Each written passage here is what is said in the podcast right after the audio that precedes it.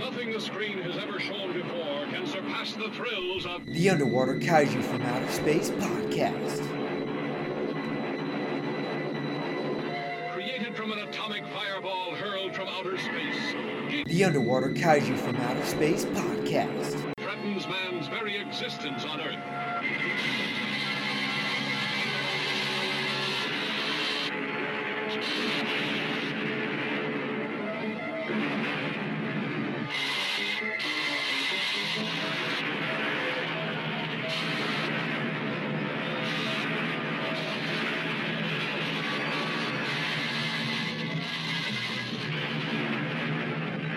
The Underwater Kaiju from Outer Space podcast. Battles Godzilla, Mothra, and Rodan for mastery of the world. Men quake before the terror of their unleashed fury.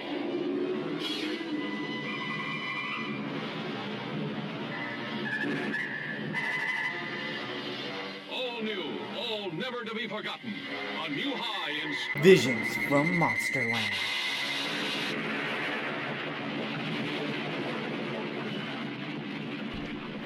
Hello, everyone. Welcome to Underwater Kaiju from Outer Space. And my name is Jerry, and I am joined by uh, the first guy. His name is Don. Screon, everyone. The second guy, his name is Derek. Hello there. And the third guy, his name is Mr. Venom. Why do I have to be the third guy? Uh, because if I was going to have a third for a threesome, I'm choosing you. All right, that's acceptable. That Thank you. was the best I could come up with. uh, we are here for our Ultraman special. We have talked about doing an episode where we all four just cover Ultraman. And today is that day. So we are very excited to do that. We will be covering four episodes. Each one of us will be uh, running through an episode. But before we go there, we've got some cool stuff that's come out. Um, did anyone besides me get the Criterion Godzilla box set? Not yet. Nope. Nope. Nope. Save your money. Um, I did a full YouTube video. You can catch a breakdown of it. Um, I'm not. I'm really not happy with the set. Uh, it's probably the best we would get as an American fan. But the more I think about it, the more I notice problems on both the Toho side of it and the Criterion side of it. So I'm I'm not happy. It's worth it if you can get it for around a hundred bucks. But I'll put it this way. I have higher quality HD prints of these movies on a hard drive that I got for that I downloaded off archive.org than that are on these discs. So take that as you will. Um, we also got uh, Ultra Q on Blu-ray and Ultraman on Blu-ray. Uh, you can get it in steelbook or regular boxes. I got both of them on steelbook. I know, uh, Mr. Venom, you got Ultra Q. Mm-hmm. Uh, Derek, did you get either of them? I actually have one coming in the mail now. It's still in the post. Uh, Ultra Q or Ultraman? Ultra Q. Ultra Q. Gotcha. Don, you didn't get them, right? More than likely Christmas, but if they don't arrive, I'm not sweating it. Gotcha. Okay, well, I'm going to give y'all a little uh, overview of what I think of these sets. Uh, first off, Ultra Q is a 100% buy. The uh, quality is fantastic. The episodes look absolutely beautiful. The video quality is fucking great. The audio quality is awesome. Uh, it, it looks fantastic. Uh, it makes me understand why in Japan they are getting a 4K UHD box set of Ultra Q because the negatives that they have apparently are fucking amazing because just the regular Blu-ray looks absolutely gorgeous. But if you're like, uh, when I told Venom about this, if you're like him and he's like, well, damn, I wish I would have got that. Well, the the Japanese release one doesn't have English subtitles, and two is apparently around three hundred dollars. Oh wow. Uh, but it is loaded with special features. Comes in a fucking nice big square box. It, it looks beautiful. You can find a video of it on the official uh, Tsuburaya Productions YouTube channel. Which, uh, if you go scrolling through that YouTube channel, you will also find random Ultra Kaiju uh, dancing to children's music. So there's there's that. Um, there is some English stuff on that channel though. If you if you take a look, they have an English playlist of everything they have in there. Uh, as for the Ultraman Blu-ray, this is where things get interesting. So obviously everyone knows by now there is no English dub to this set. It is strictly Japanese. Uh, the video quality on it is better than the DVD. Um, there is some stuff that still looks pretty grainy, specifically um, like when I when I rewatched the episode I'm covering today. Uh, I rewatched it my second time on the Japanese Blu-ray because I wanted to test uh, video and audio quality.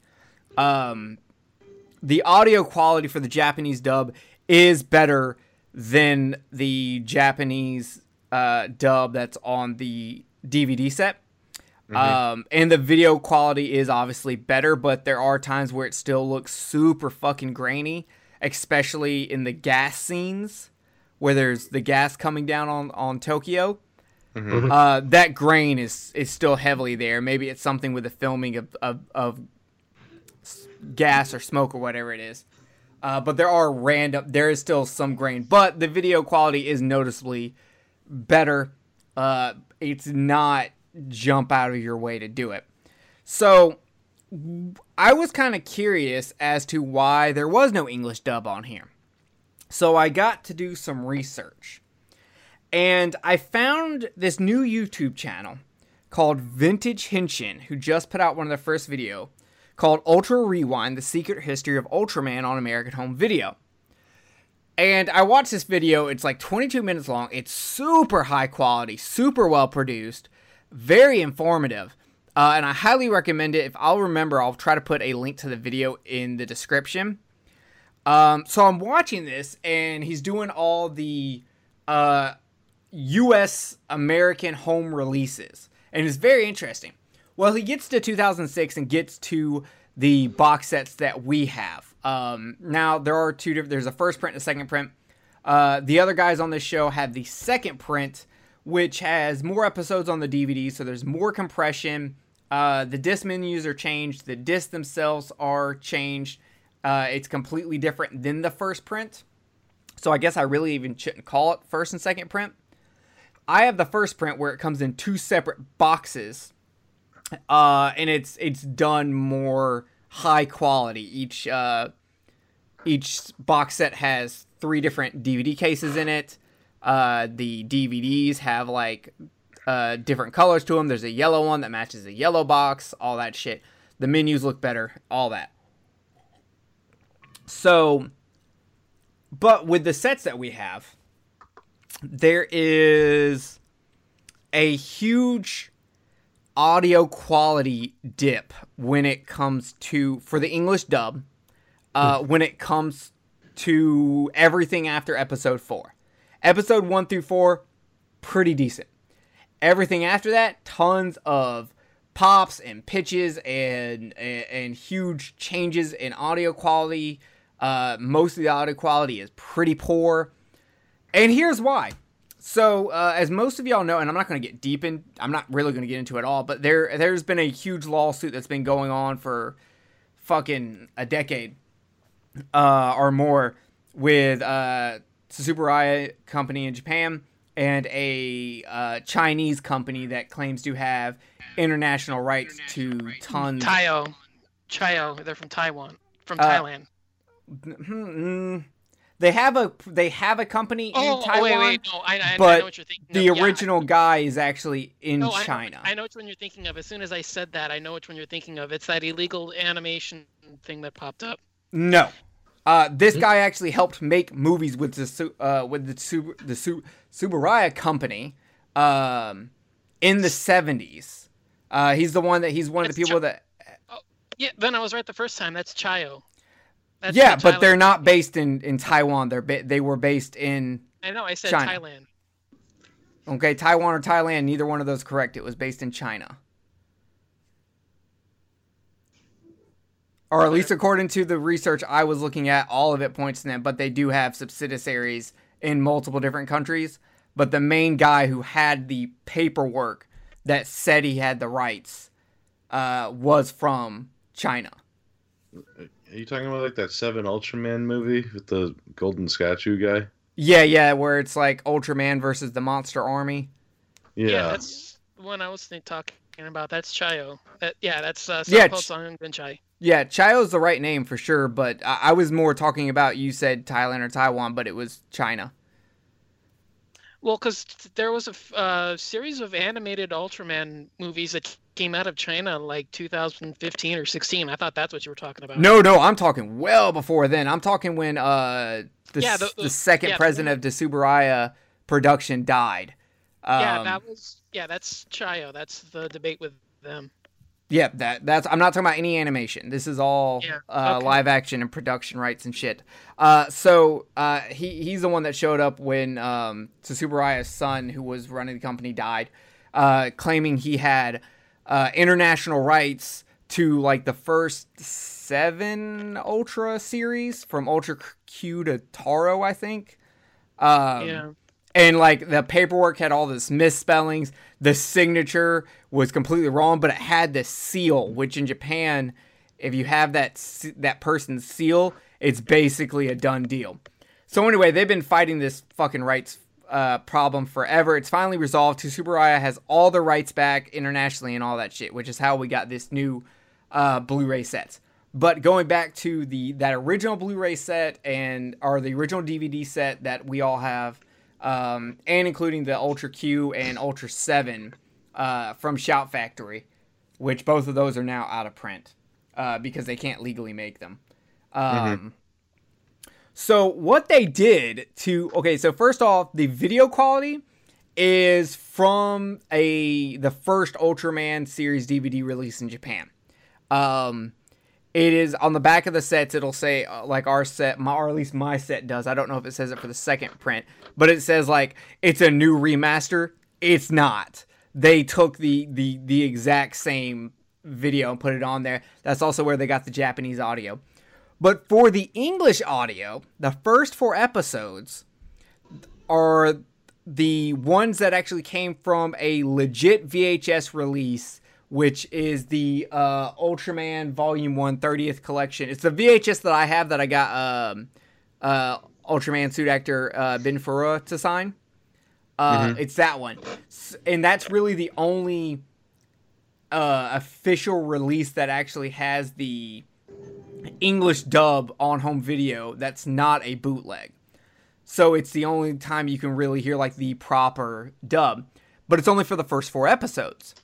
So everything after that, they took from bootlegs that fans were selling and spreading through uh, fan mailing things and uh, shit like uh, selling them at conventions. That's why the audio is so bad.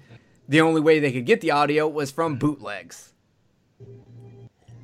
Makes sense. So I thought that was super interesting. And uh, also, fun fact uh, our Ultraman DVD sets we have are now officially uh, official bootlegs. Uh, Tsu- Tsuburaya does not consider them to uh, be legit copies. Uh, so we all uh, have bootlegs now. Hell yeah. Yeah, I'm a pirate. Yeah, which is fun. I, I think it's fun. Um, does anyone have the Ultra 7 DVD set from Shout Factory? No, I've been eyeing it for years. I have they're- too. Yeah, and same here. now I I- wonder I if the price is going to a- shoot up. Yeah, I I was never able to find it at a price I wanted. Yeah. Does well? Does it have the English? du- If it doesn't have the English dub, because I know it does have an English dub. It was English dub in Hawaii or some shit. Yeah, Um, but the thing with that was is that the dubs aren't full episode dubs because they were all edited for for t- for content over there.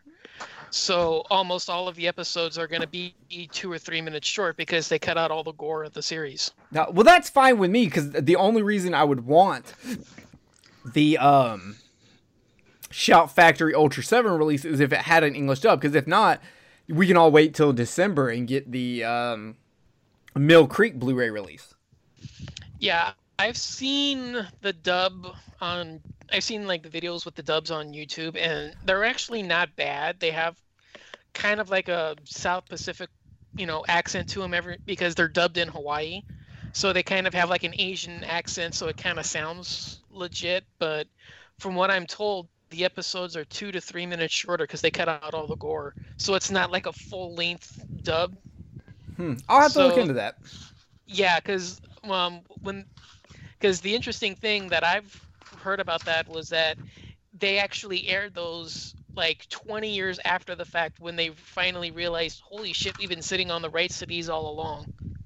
Interesting. Yeah, they actually Super I had actually sold the rights to television studios in Hawaii back in the 60s, but nobody knew about it.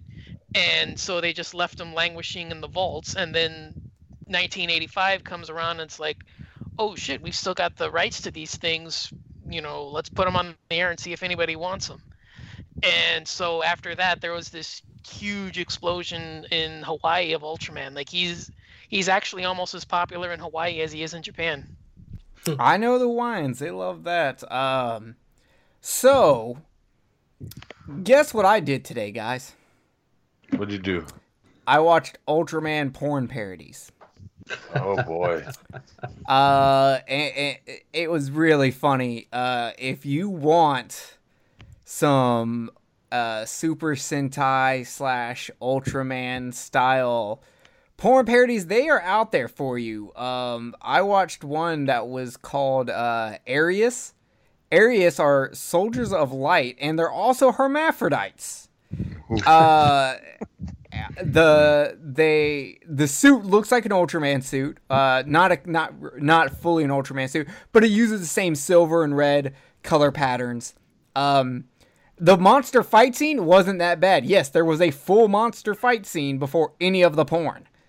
Uh, I mean, like literally, the monster suit kind of looked like a shitty version of Gomora.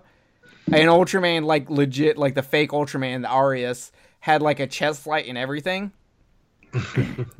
Uh, and yes, Ultraman's penis in this is red and silver. It is a red and silver dildo. I thought you were gonna say his penis was the beta capsule.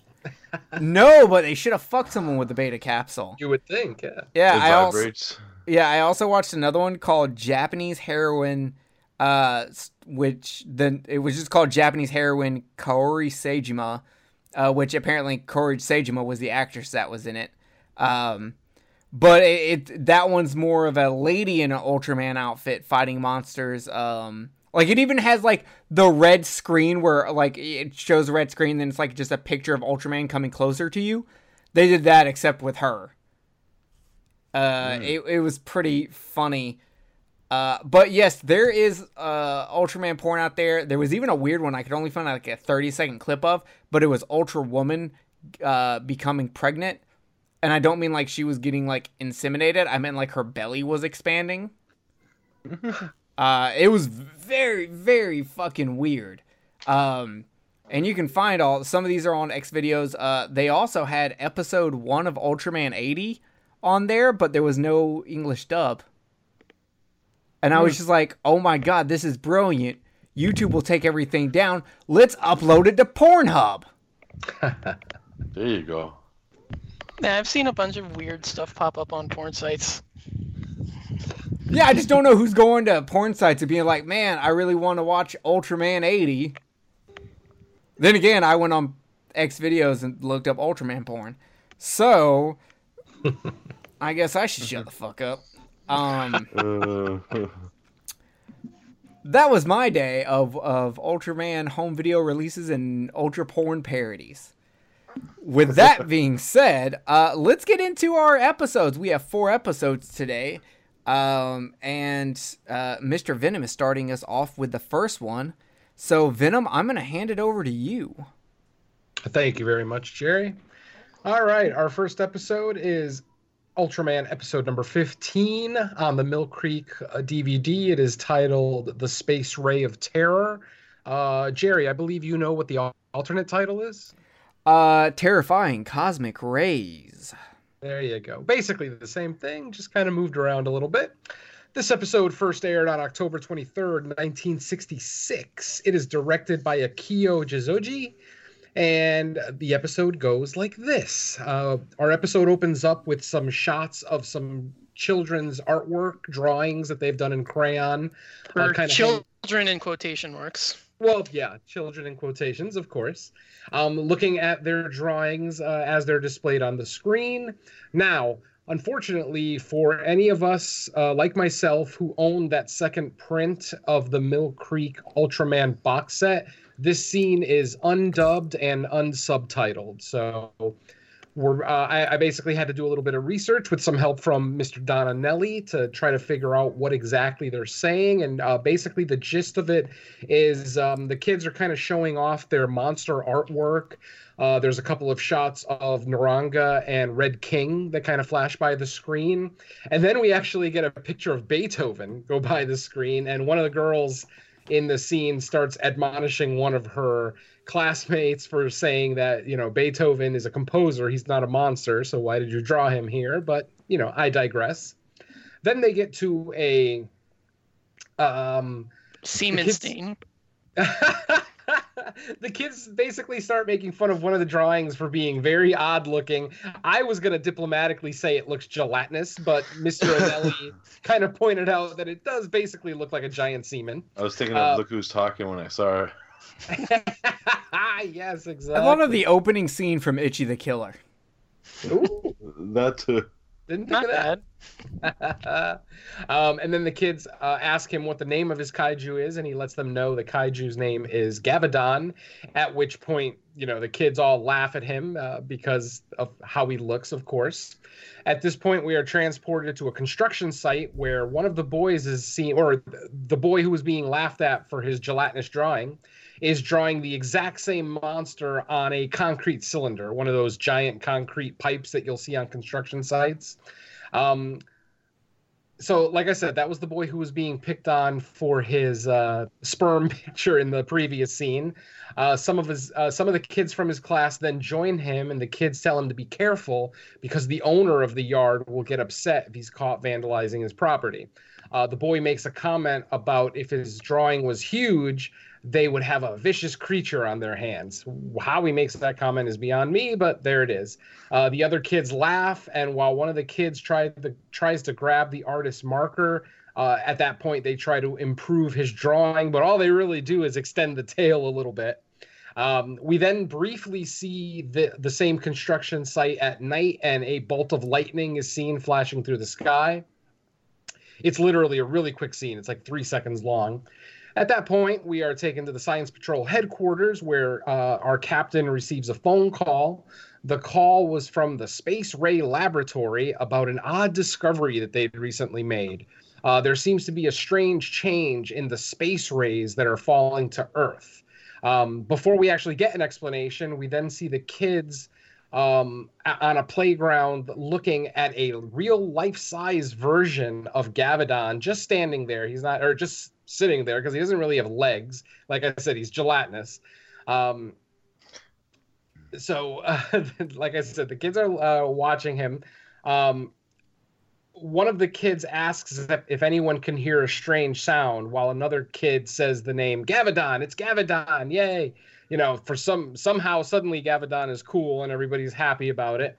Um, the kids lament that there's uh, at this point the kids go back to the construction site and while they're walking there they're lamenting how there's no school today. So apparently japanese kids absolutely fucking love going to school. Yeah, good on them because there's not that many american kids who love going to school. So good like i said kudos to them uh, while one of the kids suggests that they just decide to call it a holiday and play games all day. At this point, the construction site owner finds the kids and ad- admonishes them for drawing on his pipes, basically vandalizing his property. He tells them that they must clean up the damage until the yard looks the way it did before they started drawing. But then, to his surprise, the drawing disappears. It's no longer on the pipe. Uh, the kids are also surprised to see the drawing missing and wonder what could have happened. We then see the Science Patrol chasing uh, the full size Gavadon through the city. Now, guys, we got to talk about uh, Gavadon A's uh, design.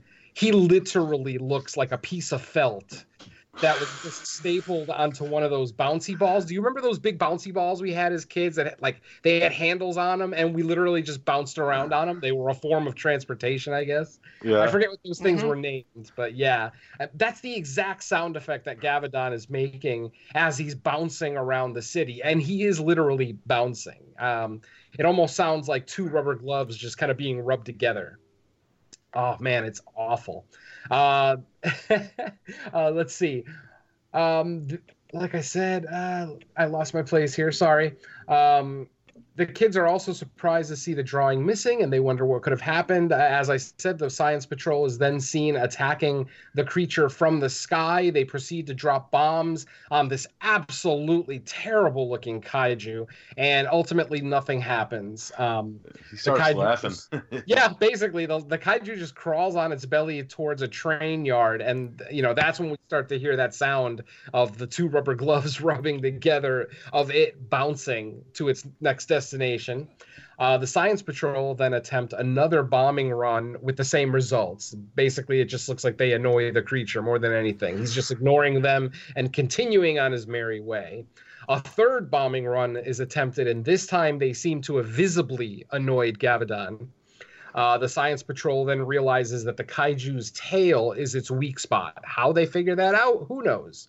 Um, but they they make the point that its weak spot is the tail. They tend they then uh, continue dropping bombs on the kaiju's back until a large piece of its tail is actually blown off. And I wasn't sure if that was like the piece of tail that was added to the drawing. Do you remember uh, in the original drawing that one kid grabbed the marker, Yeah. Extended the tail, and then it seemed like that was the segment of the tail that got broken off. So maybe maybe by adding that segment to the drawing, it kind of made it like a segmented tail uh, when he actually came to life. Who knows? Mhm. Yeah, that's that's what I was getting from it was because it wasn't the original design because they never erased the original line. They just drew it longer. They just extended it. So I figured it was like a added piece of it that you know it's not as fully strong as the rest of the monster Exactly. because it's not because it's not like the it's not part of the original design. It's just tacked on. Exactly. Yeah. So that's that's pretty much what happened. So its tail is blown off. Uh, at this point, they continue to bob the creature until it starts to slow down and appears to have been defeated. But what is actually happening is the creature fell asleep. He just decided to take a nap right in the middle of the whole attack. At this point, our, our beautiful Akiko Fuji, uh, she actually gets upset because she makes the comment of, "Is the creature actually resting?" and she I, I, why she's offended is beyond me but i mean maybe that's just from the english dub but yeah she like visibly gets offended at it. At this point at this point in uh the episode something really funny happens that i was talking to uh, jerry about before we started recording.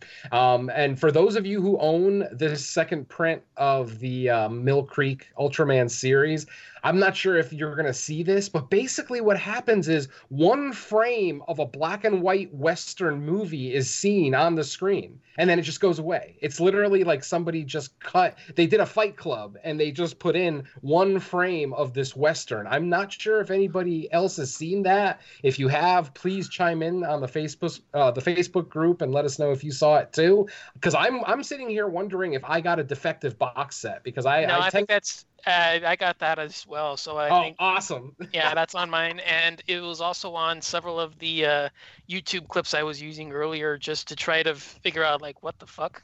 Okay. Because when so I good. first got when I first got my set, I had that too. So I went onto YouTube, and those videos had it as well.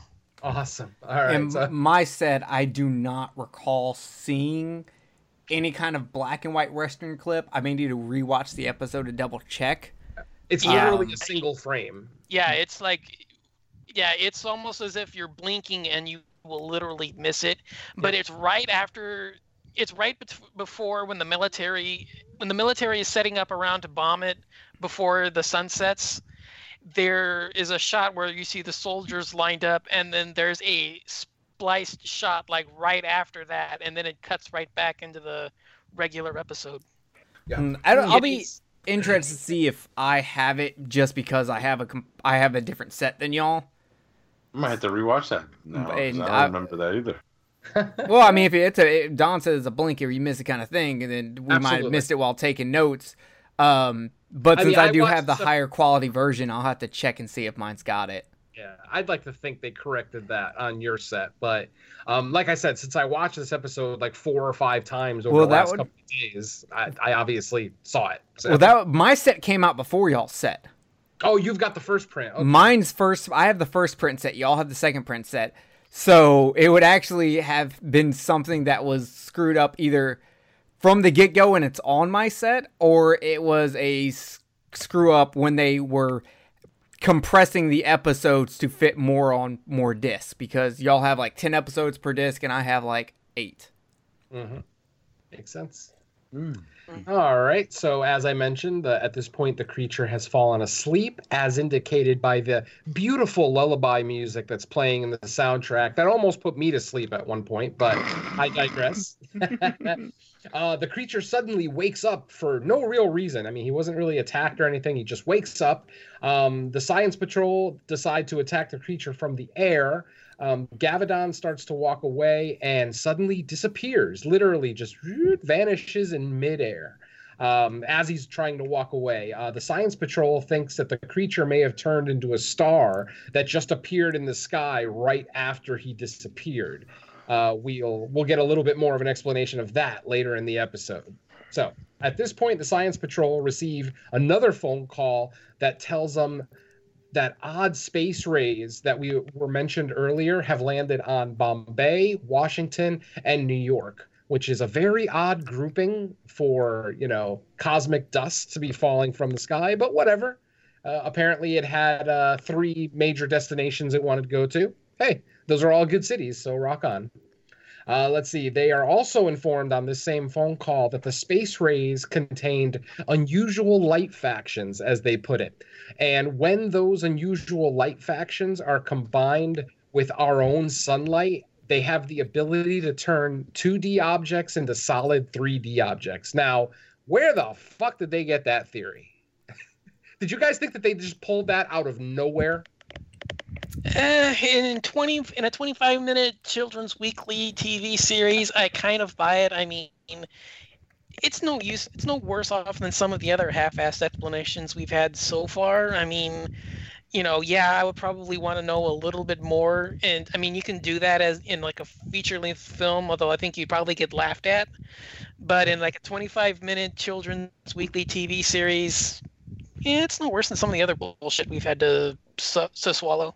Yeah, very true. Very Sure. true. So, at this point, um, let's see. The Science Patrol realized through an overheard conversation that the kids drew a monster that day uh, in the um, construction site that I had mentioned earlier, which is probably where the creature came from. So, once again, the very first theory they come up with is the correct one. So, Science Patrol is obviously way more brilliant than I give them credit for. Kudos to them let's see. Uh, at that point, we see the kids congratulating the original artist for his creation. The boy exclaims that the other kids helped too, which they fucking didn't. All they did was they added that extension to his tail and basically just made fun of this kid unmercilessly. Yeah, for- especially that fat kid. Yeah, really. I mean, I mean, this kid. I mean, this kid's an absolute angel because um, the fact that these kids make fun of him for his creation, laugh at him when he gives them the name of the kaiju, and then suddenly he's willing to give them credit for the creation of it. God bless this kid. He's he's going to grow up to be a solid uh, adult. So kudos. Um, let's see. The kids decide. Uh, the, at this point, the kids decide to draw a new monster and make them more colorful and and uh, potentially come up with more abilities than just sleeping. Because all the kids are disappointing that their creation does nothing but sleep. Uh, at this point, the yard owner shows up and splashes water on the kids with a bucket, and all the kids scatter which exposes the beautifully drawn monster that is now on the pipe. And this one's obviously more uh, more art um well more well drawn out. He's got claws. He's got exposed teeth. He's got scales. He just looks way cooler. He's all colorful. Um yeah flat out the, the new monster looks badass compared to the sperm stain that we got the first time. uh, the Science Patrol then realizes that the creature can only live in daylight due to the light fractions that we talked about earlier.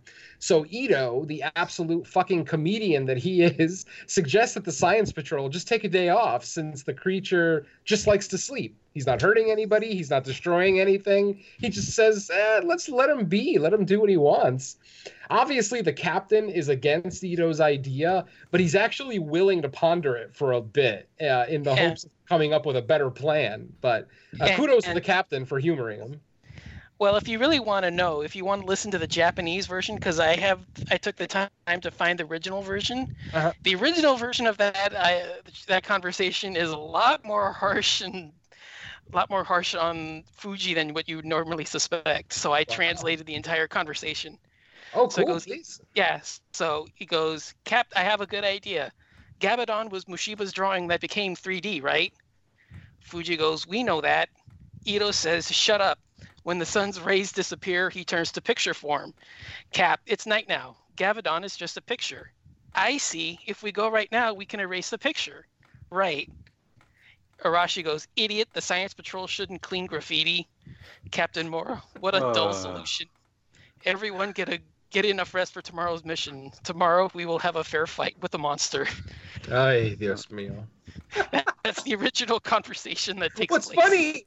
What's funny is Ito's idea makes absolute 100% sense. If he's a drawing at night and you erase the drawing, then there's nothing to come back to life. Uh, you know, unless there's something about the rules of Gavadon that I'm not aware of.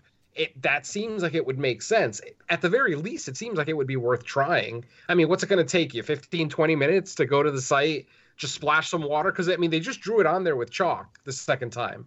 Uh, it was just colored chalk, whereas the original uh, drawing of Gavadon was done in black marker. So this was literally just chalk. They could have just washed it off, and if the idea didn't work and Gav- uh, Gavadon still showed up the next morning, then fine, go on with your your original plan. But yeah, uh, that seemed like it was just the captain being a dick for the sake of being a dick. Also, you're the science patrol. You don't have to go clean up graffiti.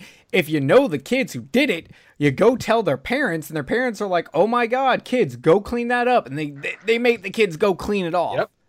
It's not hard. Like Ito's concept here is absolutely brilliant. It should have been done. Giving a fair fight to a monster? No. You literally, in a few episodes, are going to start shooting monsters in their genitals. You might as well start cleaning the pictures off the walls that kids drew. Come on, know. food. You know, I food. well, the thing is, is that they call her an idiot and they tell her to shut up when she's actually agreeing with them on what their plans are. so I just love that whole conversation. Okay, so Or- I'm confused about something because in the English dub, it's Ito who says um, we should go clean off the monster. In the Japanese dub, Fuji agrees with him and they call her dumb. Right. Wow, Wow, that's that seems harsh. That's why he's in the friend zone. Exactly. That's what I'm saying. I was because I because I ended up and I turned on the subtitles because I went. I ended up turning on the subtitles by accident. Mhm. So it translate the subtitles on the DVD translate the original Ita- the original Japanese release, not what the dubs say on say in English. Mm-hmm. so I ended up and I was like, wait, what the? F-? So I was like, oh my god, I gotta translate this. These guys are gonna love it. Oh, and we do. Thank you so much. That was great. It's like yeah, also it's- like I said, it's funny because I mean, you know, Ito is completely correct in the translation. You know, if it shows up, just leave it alone. It's gonna sleep. What's it gonna do? But then, you know, the other the idea of going out and actually being proactive and stopping these things from coming out with with a completely gen- genuine and you know ingenious idea is laughed off as him being an idiot. Which would be And- cheaper. Which would be cheaper on taxpayers' money too. exactly. Yeah. And then the captain wants to go out and have a fight with it because that's what we do. Yeah. Terrible logic. Yeah, Yeah. yeah the conversation's so funny. No pearls it- for you. No pearls for Fuji that month. Oh For man, real. it definitely sounds like the captain was just thinking with his dick the whole time. I think he just wanted to get in a fight. He didn't want to do it finish it the easy way because then because then the science patrol doesn't get any credit. I think I, I think he wants the Science Patrol to be the you know those elevated heroes that everyone loves because they keep saving the day, blah blah blah. When actually it's Ultraman, but whatever. That's a Yeah. story for another day. I'm gonna have to watch this episode on the new Ultraman Blu-ray set uh, because they're the subtitles from the DVD set for the Japanese version are different on the new Blu-ray set. Uh, The new Blu-ray set is apparently a much more faithful translation, which I was like, I didn't realize that the DVD set had a bad subtitle translation, but apparently it does. And, and when I watched my episode on there, I actually did notice a few different word changes from the Japanese subtitles on the DVD to the Japanese subtitles on the Blu-ray. Uh, they were they used more precise wording on the Blu-ray, so I want I'm gonna have to rewatch this on the Blu-ray to see how that scene plays out. Awesome. All right, so back to our episode. Um, after the captain kind of, you know, talks down to Ito and Fuji, um, there's one line of unsubtitled and undubbed Japanese narration, uh, and it's heard when our original artist uh, returns to the construction site. So who knows what he's saying there? I'm sure Jerry and Don might have an idea once they watch that. But yeah, it's literally just one line of of narration. So it's obviously it's Hayata's voice uh, giving narration, probably just saying something like, "And the next morning, you know, our our boy returns to you know the site of his art," something along those lines. But anyway, um, as the kid is returning to the construction site, the kids are uh, the rest of the kids from the gang are all kind of returning to the yard, and they watch the new drawing of Gavadon actually start to pulsate. Basically, the chalk that they use to write to draw it on the pipe actually starts to rise and almost starts to take like a 3D quality and it's pulsating the whole time. Um, the creature then starts to turn into almost like a 3D clay sculpture um, against still he you know he's still attached to the pipe but he's getting more and more 3D and he's looking more and more claymation as he gets bigger. At that point, the uh, the yard owner once again shows up to try to catch the kids uh, you know, doing something wrong, and he is greeted by Gavadon, basically screaming at him, "Good morning, sir. How are you?" Hey, how you doing? There you go. uh, the owner then finds uh, the children and asks them what they did, and this to me is one of the most chilling scenes, uh, unintentionally chilling Come scenes on. in the episode. The, the kids all surround the owner and they're basically spinning around him while chanting, We made a monster, we made a monster. And I'm thinking, if this was a horror movie, those kids would be the villains because that, that was just so you- see the poor owner in the middle of the circle and he's just as creeped out as i am watching this scene so turns to the children of the corn. They just kill him. exactly oh my god it was it, it was village of the damned all over again it was it was so weird um so anyway, uh, at this point, the monster is then seen in his full form. The uh, the artwork on the pipe completely disappears, and the monster promptly falls asleep in the streets. and once again, we get our beautiful lullaby music to pander at us to let us know that the creature's asleep, even though he's laying motionless and fucking snoring. So it's obviously, you know, it's very obvious he's sleeping. We don't need the beautiful lullaby, but whatever. Uh, the narrator then comes on and says that even though Gavadon has not attacked the city, most of his residents, uh, most of its residents, have fled the city and locked or locked themselves in their homes and workplaces. So basically, the city is dead. There's no people out there, and Gavadon is just sleeping in the streets. But like I said, because of the fear of what could happen, you know, everybody deserted the city. Uh, the Science Patrol then receives a phone call stating that even though Gavadon has not attacked, farms and factories are not being worked on, which is basically bringing the city to a halt. So, you know, eventually, you know, food and textiles are going to suffer uh, because of this lack of work. So the Science Patrol decides it must deal with Gavadon the next day. Yeah, they don't spring into action that moment. They decide, uh, let's do it tomorrow, which I don't know. That struck me as odd maybe maybe once again it's something that was lost in translation with the english dub but i just found that to be an, a, a, a weird choice because it's still daylight. Um I, I don't know what time of day it is. It's not like they say oh the sun's about to go down anyway. Let's deal with it tomorrow. He flat out just says ah we'll take care of it tomorrow. So there you go. Um, Ito uh, thinks that if they erase the drawing from the pipe uh, during the night when it's just a drawing, that it could eradicate Gavadon. Um, he, once again, he is kind of um, mildly made fun of by the captain. And uh, once again, the captain decides that's not what we do. You know, we we we attack anything that's uh, a threat to the city. So they decide to attack the monster in their usual way, which you know sounds boring as hell, but whatever. Um, the kids decide they don't like the fact that Gavadon just sleeps uh, when a monster is supposed to do so much more. So the kids actually decide to alter the drawing that evening. Uh, we don't actually see what they alter. They just kind of walk up to it with their crayons and they're drawing something on it. We never get a close up, like I said. Um, obviously, their intention is to make Gavadon much more traditional, monster like, you know, rampaging through the city and whatnot. At that moment, the yard owner then comes out of hiding because he was hiding behind the pipe waiting for the kids to show up, and he splashes a bucket of water at them to scare them off. Uh, but the next morning, Gavadon awakens as expected and promptly falls asleep. Uh, the army is then seen firing missiles at Gavadon, which wake him up. Uh, the military um, then attacks him with giant flamethrowers when they realize the missiles aren't really doing a whole lot. But even after the flamethrower attack, the Japanese tanks continue their missile attack on Gavadon. Man, the Japanese military budget must be amazing with all the missiles they waste on kaiju. Incredible.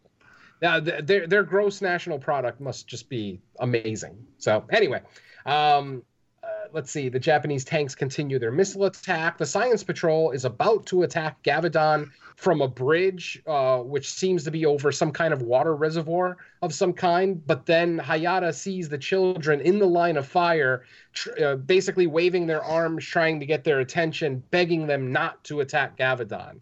Hayata then tries to get to the children by moving through the water, um, but is promptly pulled under by the reservoir's water current. Um, there's a moment of like terror, if you will, because it looks like Hayata is about to drown in the reservoir. But then a couple of seconds later, we see Hayata's arm raise from above the water level and he's holding the beta capsule, at which point he transforms into Ultraman. And at this point, I'm going to go ahead and pass it over to my, one of my partners in crime, Mr. Don Anelli, for the Ultraman fight report. Take it away, Don. All right, Ultraman flies away from the river as the Science Patrol round up the rest of the kids on the bridge, where they keep protesting not to hurt Gavadon. Ultraman lands behind the creature and grabs its tail, preventing it from getting away, he finally lifts him up off the ground and swings it several times by the tail, finally tossing it in a heap by the side of the river. Gavadon rights itself and charges at Ultraman, who stands it up on its hind legs and flips it over its shoulder, causing the kids to cry out in fear for its life. Gavadon rights itself and charges again, causing Ultraman to grab its arms and flip it over his head, where it lands on its back and can't rights itself. Ultraman goes in and lifts the creature over his head in a military press, causing the kids to protest even more about not hurting Gavadon. Understanding their pleas, Ultraman takes the struggling creature into space, never to be seen again. Aww. All right, and then right after the fight, uh, the original artist of the drawing is seen bowing his head in sadness. He's obviously very sad that the uh, that his creation has been dispatched from uh, the planet. Uh, the kids are then seen in a field at night, just kind of looking up in the sky, throwing rocks in the water, and you can hear a few of them sobbing in the background. When out of nowhere, a godlike voice is heard speaking to them from on high, basically telling the children not to be sad because they'll be able to see Gavadon once a year on this very night up in the stars. And at that moment, an Ultraman constellation actually appears in the sky for a brief moment. And then, right after uh, the Ultraman constellation kind of uh, fades away, a Gavadon constellation appears in the sky. And then, at this moment, one of the stars in the sky, which just happens to be right near Gavadon's eye, falls, which makes it look like the constellation is crying. Aw, so sweet. So sweet. the children are then uh, seen. At this point, we are transported to a scene of the kids, uh, and not just the original kids, but a bunch of kids making multiple monster drawings on the chalk. Not just monster, they're also drawing other little happy creatures. Um, which is going to leave American audiences a little bit confused because they never actually, in the American version, they never actually discuss the resolution for the whole light fractions combining with our sunlight uh, and, you know, creating monsters. But Jerry's going to chime in here in a little bit and talk about how that's resolved in the Japanese version. Uh, as I said, the Science Patrol is at the playground watching these kids all draw chalk monsters on the pavement. The narrator then explains that scientists are slowly solving the mystery of the space rays and how they react and when they combine with our sunlight. He then states that the Science Patrol will have to keep a close eye on all monsters that children draw moving forward. And that is episode 15 of Ultraman. So, Jerry, why don't you uh, chime in and let, uh, tell tell the audience what you were telling me earlier about how they kind of resolve that whole thing in the Japanese version? So basically, they just more specifically state that they figured out and understand the fractured rays and they've solved that problem completely. They don't tell you how they did it, but they tell you it's resolved and they fixed it. Uh, and then with the end of it, with the kids drawing, they talk about the science patrol uh, making sure that none of the kids are drawing something uh, that be, could be considered a bad monster.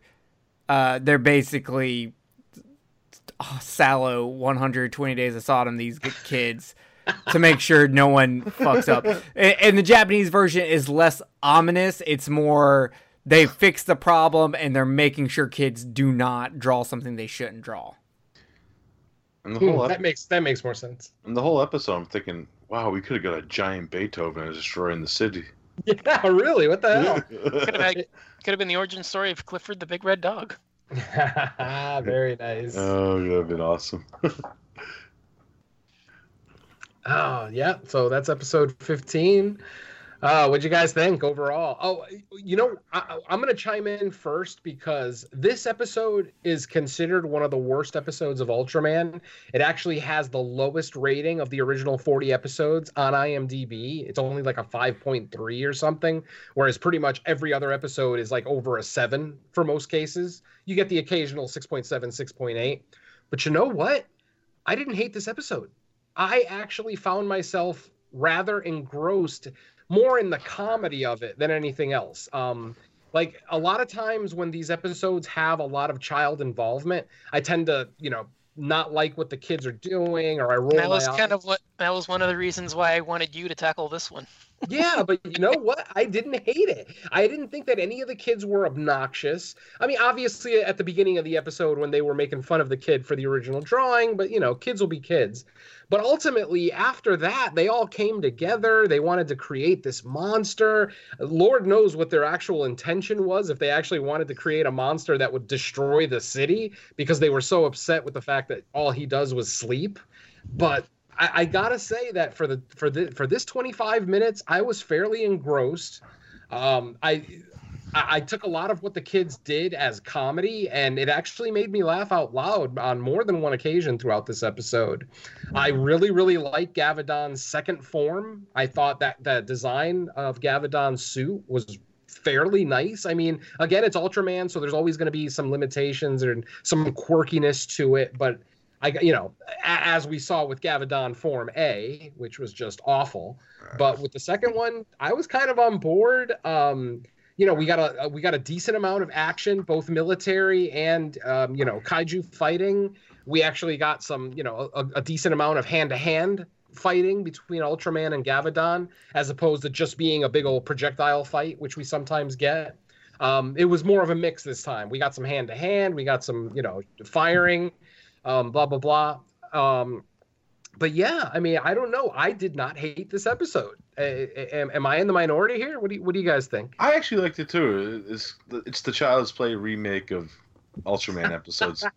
I like it. you know, it, it was fun. You, you know, even though like you know the first first form of fucking Gabadon's like what it is, it look it kind of looks like a fish sperm creature. Yes, with no legs.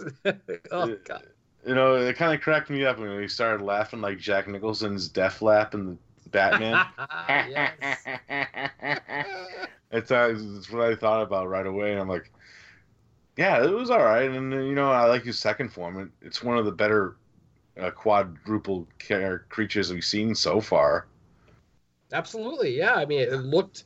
I, I especially liked when Ultraman was pulling it by its tail. It looked legitimate. You know, it didn't look as ultra fake as it sometimes does. It literally looked like Gavadon was a you know a quadruped trying to get away from uh, Ultraman, but obviously he had a hold of his tail, so he couldn't. I, I don't know. I just really liked a lot of the action in this one.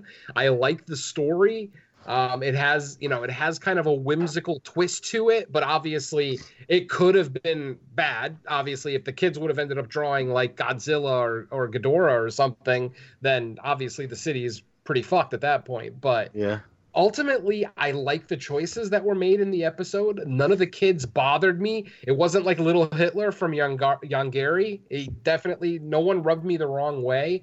Uh, the adult characters were all you know obviously most of it was the science patrol people that we're already aware of but any of the other ones that you know may have been introduced in this episode um, really didn't rub me the wrong way. Uh, I, I thought the military scenes looked good. You know, the toy tanks are obviously always going to look like toy tanks, but I just thought uh, I thought the editing was a little bit better than average uh, for Ultraman. And yeah, I walked away really liking this episode. It's not a favorite by any stretch of the imagination, but as of right now, a 15 episodes in, I mean, this is this is probably like a a top seven or eight episode for me. Yeah, probably like seven or eight. Yeah, I re- like I said, I really liked it. Uh, anybody else want to chime in? Um, for me, uh, most of my issues with this just come down to, like I said earlier, the lack of storytelling. Mhm. Because, I mean, okay, for me, the finale is really where it kind of unravels. Where if the space rays that have been hitting Earth all this time have been affecting all these drawings, is it to where it has to be overnight to where the rays can turn the creature giant, which is you know like how we see Gavadon appearing when he's on the beams, or is it just as soon as you know something's like done and then the rays hit it and it turns giant? Because like that would be like why the science patrol arrives and they're at the thing so worried where you know oh my god we've got to stop the kids from doing this because it's going to be like literally two seconds from now a giant monster is going to appear like there's no real like determination as for how long the rays have to affect it before it turns. So i mean yeah i mean that's like one of my main things and then like all the explanations for trying to like explain what's going on. Yeah that's not necessarily all the brightest but i mean you know in a 25 minute children's weekly tv show i'm not that bothered by it. It's just you know like a detrimental factor. Sure, but other sure. than yeah, it's not you know like I, it's not one of my favorites. It's probably right around the middle. I mean, out of the whole franchise, it's probably right around the middle. Yeah. But it's certainly not one of the most intolerable ones. You know, for me, I absolutely love the final gag of Gavadon where everybody is standing around, per- you know, cheering it on, saying, "Go out and destroy! Go out and you know, like, re- like wreak havoc and all that." And then as soon as he gets up, eh, fuck you guys, I'm going to take a nap. and that's another thing too. I, I- I could see how that aspect of Gavadon probably rubbed some people the wrong way. I thought it was comedy gold. I mean, it, Well, it- I mean, it's a giant monster. I mean, you know how much energy that thing is going to exert rampaging through the city. I, I'm not surprised at all that he wanted to sleep. Well, you also have the other thing too, where you, you know he either doesn't understand human, he doesn't understand English, or you know Japanese back then, Sure. or he understands everything perfectly well and doesn't give a shit. He's just gonna nap anyway. I'm going to go with that explanation because that makes me like Gavadon even more. exactly. It's basically I- just I a mean- dick.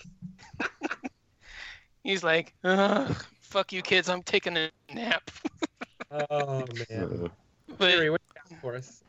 I really don't have much to say. I, I don't like the episode. I find it very dull and boring.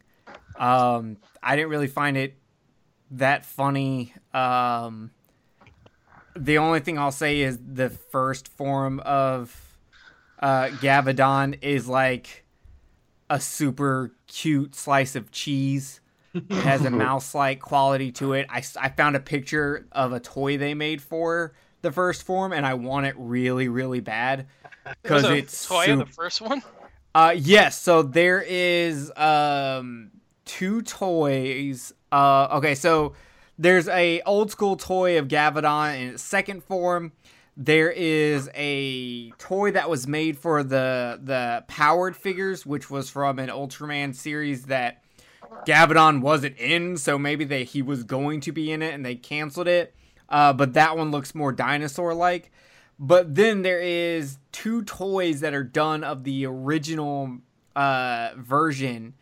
Uh, one slightly bigger that has a more green with a kind of yellowish color. But then the other one's a little bit smaller and it's the more pale white and it's super adorable and I want it. I can't find who made it or what it is yet, so that kind of makes me upset. Um, but I will find it because it's adorable. It looks like it's a mixture. It's like if you made a mouse out of cheese, some kind of Aw. weird white French cheese or something. Uh, it's good. You're so silly, Jerry. Uh, I know. Uh, but yeah, I just didn't really care for this episode. I thought it was very. Uh, okay, this episode has a lot of problems when it comes to like scientific explanations of everything going on. But uh, Yeah. you know, like Don said, it's a 25 minute kids show. Throw it out the window. But the one thing that I cannot excuse is the captain of the science patrol telling them, no, we're not going to use your genius idea of just washing off the drawing because of some weird fair. We're going to give it a fair fight or we don't clean graffiti. No, that was just too far and it was them trying to take a cheap shot at Ito because Ito's the comic relief and he's not serious enough and he's too goofy and it just kind of annoyed me. And just overall, I didn't like this episode. This is one of my lowest episodes. Yeah, it seems that seems to be the consensus. I mean, online, most people seem to consider this, you know, the the lowest quality episode of the series. But Well, like I said, I found it. I just Well- found a whimsical quality to it that I it, it worked for me. normally I would say that if they're online, whatever they're saying is probably wrong. But since I agree with them this time, I'm gonna say they're right.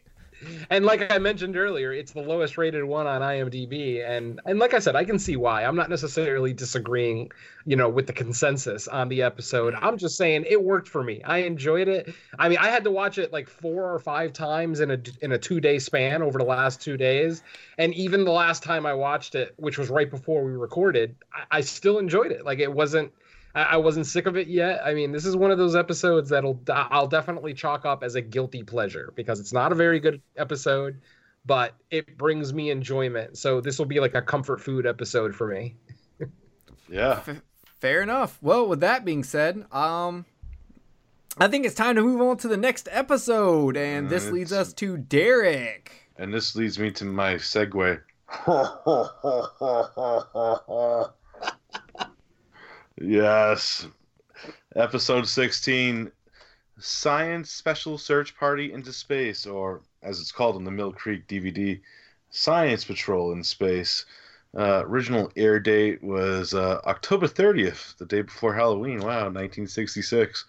And this is the return of Space Alien Baltan, fan favorite. Woo! Me and Jerry. I was so excited when I was like, yes, I got a Baltan episode. Fuck yeah.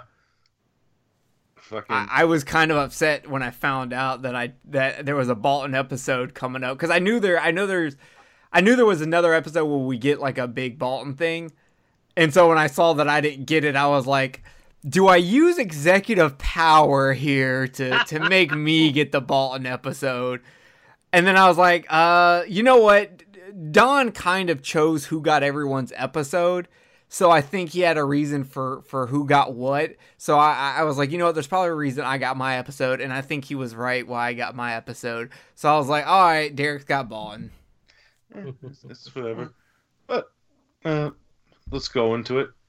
Like I said, episode 16 starts out with uh, we see a rocket named the Otari preparing to be launched, and there's like some back uh, drop uh, knowledge about the rocket, and we find out that it's a per pilot. It's going to be its inventor, Dr. Mori, who uh, you know he's like weird looking like Hitler mustache dude when we first meet him, and he's getting ready, and you know the science patrol's there. They're observing the launch because uh, we find out a little later. I'll explain it later why, but they're explaining just in case something bad happens, you know, because uh, this rocket might have a few glitches in it. Let's just say that. I'll get more into that uh, when we get more into a little more backstory things. But you know, they're waiting for the launch to happen. It's about the launch, and Hayata's in the VTOL, uh, waiting to launch with the rocket when it launches in the air, and it launches, and it's about to slow down. It's not about to hit high speed, but it gets its second blast, and it makes it. And Hayata ends up going home. The rocket's in space. And uh, that's when uh, we get introduced to Hoshino, who comes in crying with his little plaid hat. He's like, and everyone's like, Hoshino, why are you crying? You can't be part of the science patrol if you're crying, motherfucker. You know? They actually call him a crybaby. yeah.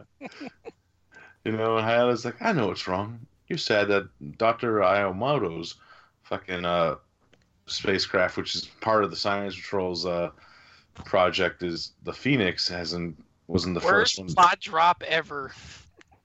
That conversation is so awkward to get the plot going. Worst, It- it- worst it- conversation change ever. I, I, I thought they were gonna just start talking about. So, do you need to know about the birds and bees, Hoshino? you know, it seemed like one of those conversations. uh, but yeah, and then we were introduced to Dr. Iwamoto, of course, aka Dr. Sarah Serizawa for fans out there. Are- What's the name of the actual actor again? Akihiko Hirata. There you go. Thank you, Don. You're always good with that shit, dude. But uh, you know, he was Dr. Serizawa in the original Godzilla, of course, and he, he's appeared in a few Ultraman episodes so far. Uh, and he's talking about the Phoenix, and they're like, "Why didn't the Phoenix go into space before the uh, Tori?" And he's like, "Pretty much because he didn't want it to. He wanted it to be ready before he sent his rocket into space. Because, like I said earlier, the Science Patrol was there for a reason."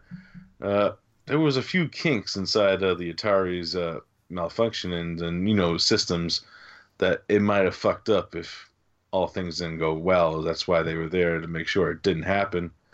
And you know that goes on, and then we see uh, back into space now, and we see uh, Dr. Mori like unbuckle because he was like strapped into like the fucking wall of the fucking ship which is weird. I'm like, why didn't you just sit down? Why don't they have chairs in his spaceship? but then there's like a normal chair with a dinner table. You're like, what the fuck? Why didn't that move? Yeah, that whole inside was very confused. Like, I, I can kind of understand being strapped to the wall, but at the same time, just strap yourself to a chair. You don't need to stand like stand up. And then like he gets into space, and apparently they've got a gravity machine because there's no gravity, and he can just walk around as he pleases. I'm like, what? Did he steal the steel boots from Legend of Zelda: Ocarina of Time? What the hell's going on here? Well, it's it's 1966 Japan. They know nothing about space travel at that point. True. Yeah, so you know he's in orbit, going to Venus. Decides to do a broadcast of him like talking about what's going on, and he has a suitcase full of food, which was weird. too. Like what? And of I would why- call that weird, but there's something else that happens that's far too distracting. uh, yeah, I know exactly what you mean. Yeah. And then while he's eating, while he's t- on the broadcast, we hear Ito fucking doing like fucking weird eating sounds like, because you know Ito's always hungry. Uh, he's mimicking the guy eating in the spaceship. Yeah. He looks like a dumb child that's like high. Okay, Mhm. I don't. I I try not to be offensive, and I I mean this in like its original terminology. He looks like a very happy retarded child. Like I, I, I I was thinking the same thing. like I mean legit special ed like education Simple type Jack. thing. I- Uh, yeah, think- like he I think is the going grin. I- all It's out. the grin. It's uh, to me, it's the grin that sells it. I was thinking the exact same thing. Yeah, and it's and it's made me actually start thinking. Um, is Ito on like the spectrum? Like, is he possible? Like, and to get kind of serious, maybe he has some form of autism or Asperger's because he's one of the smartest people in the science patrol. Um, because like in in in this episode and in the and in the next episode, we talk about things he's invented and created. But he seems to be slightly socially awkward. He tends to like as we saw in the last episode, he gets really excited about like ideas or makes a joke when he shouldn't be making a joke. Like when he made the joke, "Well, it's sleeping. We can just sleep all day." And everyone's like, "Dude, shut up. This is serious." Like he seems to actually makes me wonder if if he's slightly on the spectrum. Which makes sense because I kind of got that too. hmm Especially with the way he looks at people. Sometimes it has like that Asperger's sensibility because because I have Asperger's too. If the listeners didn't know this, and sometimes you look away when people say hi to you. It's like you don't want to talk to them. It's like that sort of aspect of it. Yeah, like happens. my fiance's little brother has autism and like there's certain things that he's just like exceptionally smart at and then there's other things he just cannot like comprehend and uh it, and it just makes me wonder you know i'm kind of seeing that a little bit here in Ito Mm. and you know kind of makes me also go maybe they shouldn't be such a dick to Ito sometimes uh but this is the 60s so it's a little different Yeah, it makes sense why he's in the friend zone too, because that usually happens a lot. He's in the friend zone because Fuji is going to marry me. Okay? Let's get it out there. Let's be honest. Okay? Me and Fuji are a thing. okay. Good luck to both of you. May the force be with you. For real. But anyways, while this is going on, you know, they start to get a jumbled broadcast and they're like, what the hell's going on? You see like little specters of what's going on and like, you know, little flashes when you see familiar chest plates and headgear. And like, oh, switch to this frequency or the translator that I just invented. And he's like, I didn't use it yet. And they do it. And then we see the full image and we introduce to dun dun dun Baltan. And they're like, oh my god, it's Baltan. I thought Ultraman killed them all. And then, of course, Baltan talks and he's like, yes, Ultraman did destroy our ship, but not all of, all of us died. And we're going to still do our journey to get to Earth. Why did they screw up his voice in this episode? Like, I felt like the first time we see Baltan, his voice was done way better. And in this episode, I kind of hate his voice. Yeah, it's kind of like the. Well, we're going to get into it later with your episode. It's kind of like the same kind of voice. Worse. Well, it's not as bad as the voice that's in my episode. no. Uh, Uh, Baltan at least gets some kind of respect. He doesn't uh, talk out of a silver asshole. I don't know. I kind of took it too as the way the translator was communicating to his voice. It was a different translator too, Oh, that's a good point. you know. So it could have been that, but either way, it was. It didn't really bother me with that aspect of it, but I could understand why it could be kind of annoying. That aspect too, but it didn't mm-hmm. really bother me. But yeah, so pretty much they set up their plans and shit, and Baltans are gonna try to attack Earth still. And this is when we see, of course, also what happens is fucking we see like this blue globby thing coming onto the space shot and fucking uh it attaches itself to the ass end of uh, the Otari rocket and pretty much it it stops dead ends track and they're like oh what's going on and of course fucking uh Dr. Uh, Marori is like, I don't know what's going on. You know, everything's fine here. And then he sees like the fuel gauge going down, and all the pressures and shit are getting fucked up. And they're like, oh my god, what's going on? And like, oh no, we gotta see, what's going on with the Atari, man. We gotta save it. And fucking, uh, pretty much what ends up happening is, uh, Alien Baltan ends up entering uh, the Atari and takes possession of Dr. Mori, which is like crazy. Like he's like, went inside of him. He, he became possessed like Pazuzu and shit. I'm like, what the fuck? And uh, this is a cool scene where they communicate with uh, Dr. Mori before they're we're heading into space, you know. Uh, and uh, of course, uh, you know, he's they're talking to him through the video com, and uh, he's like, "Okay, I'll be waiting here." And we see uh, Dr. Mori pull out like this fucking alien Baltan action figure. and, fucking communicate. He's like, "Our plan is almost set," and uh, it's pretty funny. And you know, uh, of course, they also go to Doctor Iwamoto uh, to see if they could borrow the Phoenix to go up there. But of course, Doctor Iwamoto's like, uh, "I can't let you use it because there's no weapons aboard." And then, of course, it's kind of a true fact. But he did say that he will attach a, a Phoenix rocket onto their uh, VTOL ship send it into space and it'll be able to travel in space and fast speed. So they do that and they end up entering space. While that happens, the big globby thing that was attached to the ship ends up being disattached and it's flying to Earth because pretty much Baltan's plan is while the science patrol is up in the air, uh, pretty much they're going to go down to Earth and start their attack. And uh, while this is going on, also, I kind of backtracked a little bit. My notes are a little jambled. Sorry about that, guys. We're also introduced to Ito's new weapon, uh, this Mars gun. It's called Mars, right? Am I correct on that? Yeah, Mhm. yeah, I think that was what. Yeah, that's rings a bell. that? It's pretty badass. It's kind of like a giant, like, the way I would describe it, it's kind of like Lee Van Cleef's, like, hand rifle and fucking a few dollars more. Where it has an attachment, and pretty much what it does is it's attached to, like, the windowsill. And fucking, uh, it's kind of weird. Like, what if you pulled the hole, you know?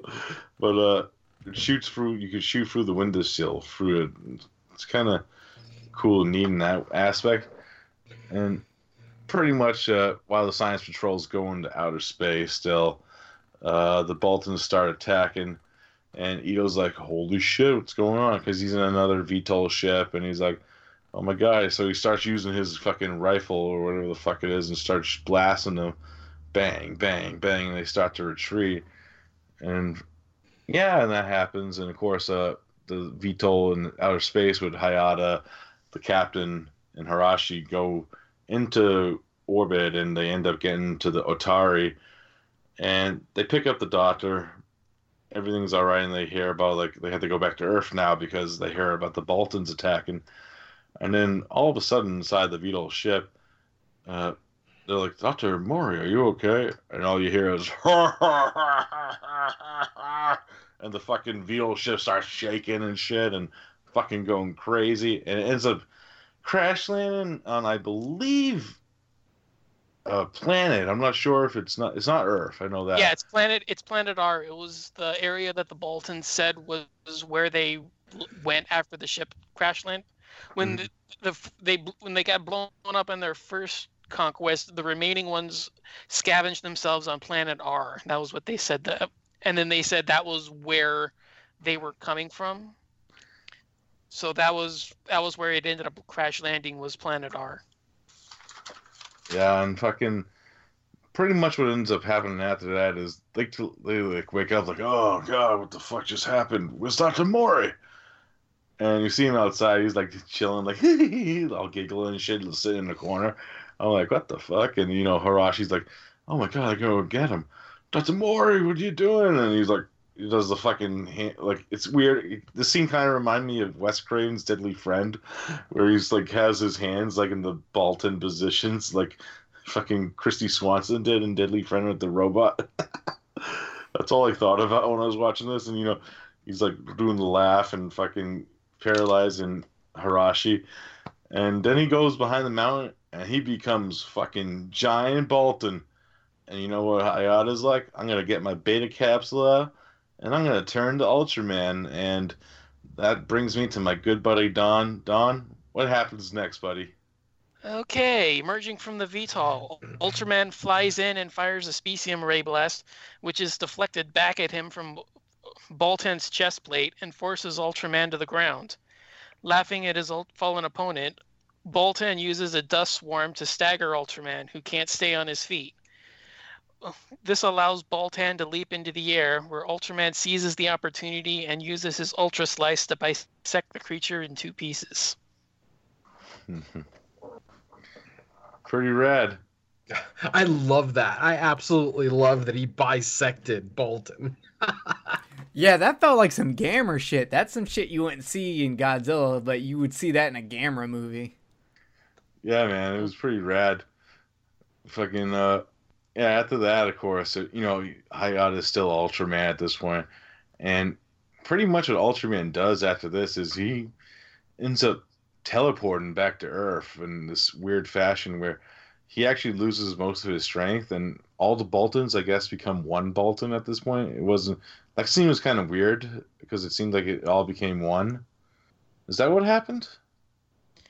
So what happened is that because Ultraman was fighting Baltan, they ended up using the time to radio back in to find out what's going on back on Earth. Uh huh. And Fuji re- relays that you know Baltans are you know Baltans are here by the thousands. But then you know as soon as the, she says that, they conglomerate back into the main Baltan. Oh, okay, yeah, yeah. Okay, I was making sure because it was kind of weird. Okay, but uh, yeah. So you know, he tries to use his like uh, you know, that slicing thing again. Didn't work because he has like this fucking shield blocking him, and you know, then he uses his specium ray. He's, there's a, a few like hand to hand fighting with Baltan too in this episode, and he's using like that sonic boom thing again, and fucking.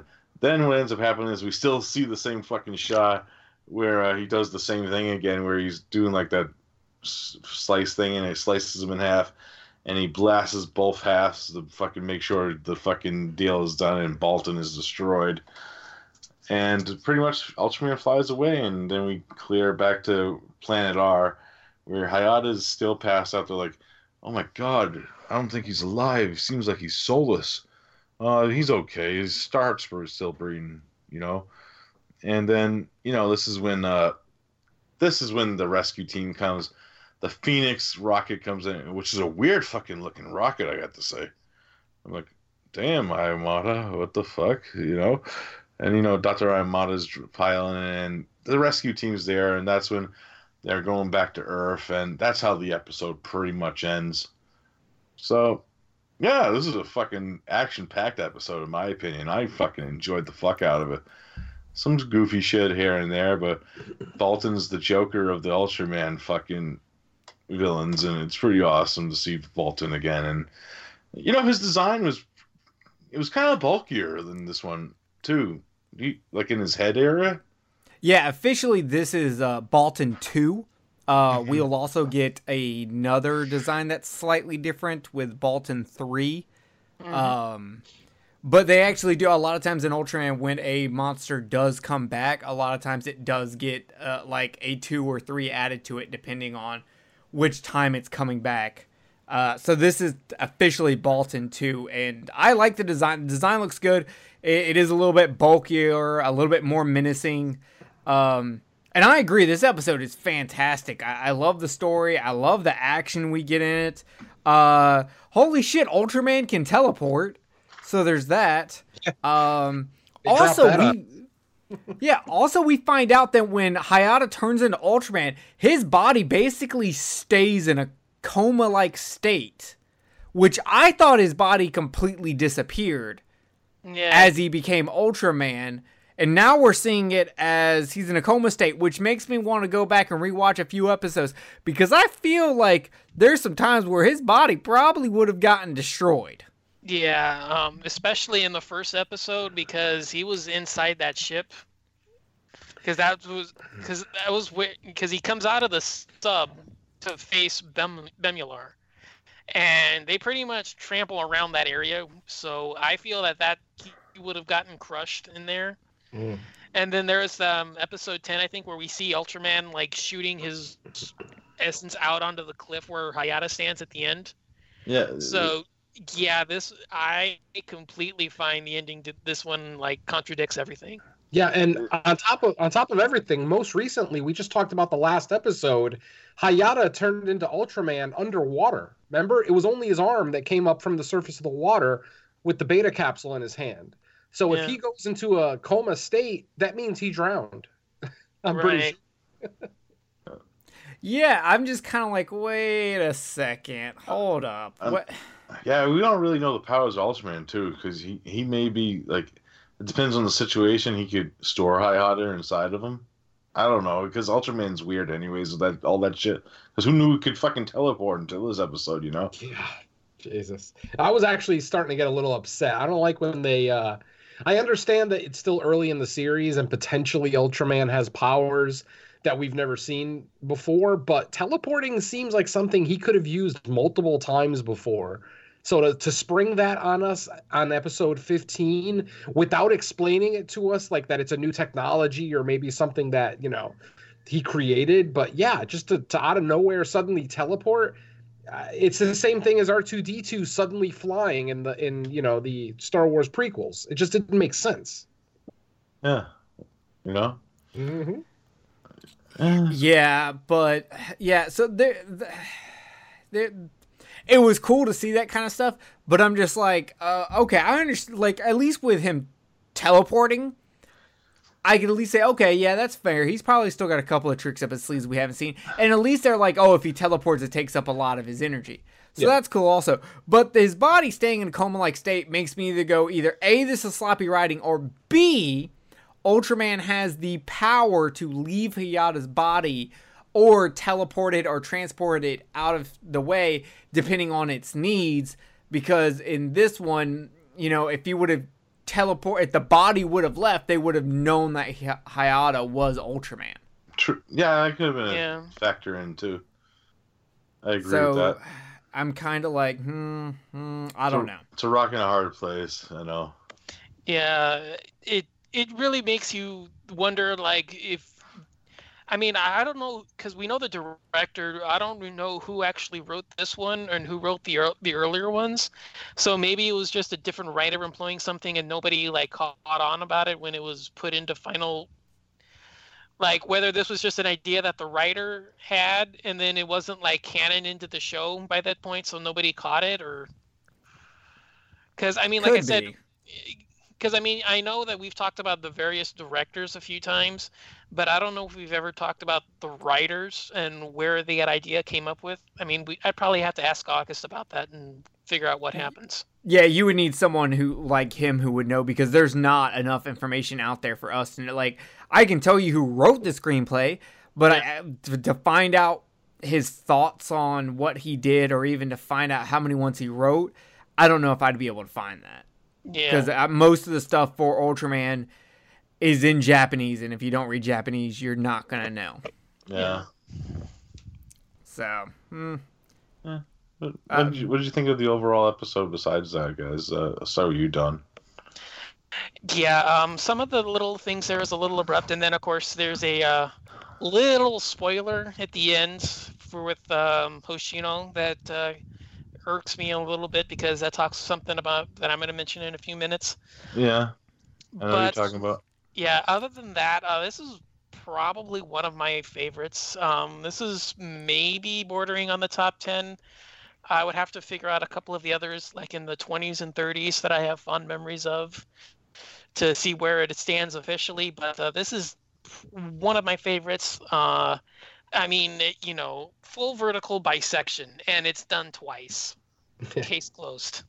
There you go, Venom. Yeah. Yeah, man, I absolutely love this episode. This was great. Potentially my favorite episode of the first 15 or 16 now so far. Um, had a great time. Loved all the Baltans. Uh, loved the new design. Uh, I loved all the little miniature Baltans flying around. I loved how an alien creature was flying in patterns that birds on Earth do, but somehow, Yeah. you know, that's what they did. So, hey, that's fine. You know, I'll, I'll allow it but um yeah just the just the collectability factor of this episode with all those little little like four inch baltans it's like oh i want an army of those on my desk right now. Yeah, but yeah totally love this episode. Um can't say enough good things about it. Wasn't bored once. Didn't check my phone once. I was riveted the whole time and uh, yeah, very happy to see Baltan come back after episode two because that was probably my favorite episode up until now. But yeah, this was easily the aliens of episode two's Alien. You know, we had the one Baltan in episode two, and now we had an army of them, and it just ramped up the action just beautifully. So yeah, great episode. A plus. Yeah, I hear you there, man. It was hard. It was kind of hard taking notes on this one because I was Yeah. like, you know, like, oh my god, what the fuck? I'm gonna miss this. but I hear you, Jerry. Uh, I kind of already gave my thoughts uh, earlier that I absolutely love this and I love Baltan. Um, it- it's definitely two thumbs up for me. It's it's one of the the best episodes. There there's a couple of weird things that we talked about that I, I had already brought up, but um, other than that, yeah, this was a really really fun episode. I, I welcome Baltan back anytime. Nice. Yeah, like I said, I I dig it too. And uh, one thing I forgot to mention, I wanted to mention it.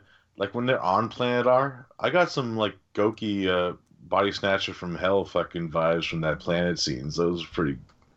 Did you guys ever see that Yeah, movie? yeah, I can I can agree there. Yeah, it kind of had some vibes there, and I kind of dug that because I'm a big fan of that movie. It's so weird and bizarre. uh, that that would be a great Halloween episode if we ever do a Halloween episode sometime. Uh, but anyways, yeah, that was my episode, and that's the end of episode 16. And I'm glad you all, you guys all dug this one. Oh yeah. All right, that leads us to Dawn for the next episode. All right, so my episode is episode 17. This is Passport to Infinity.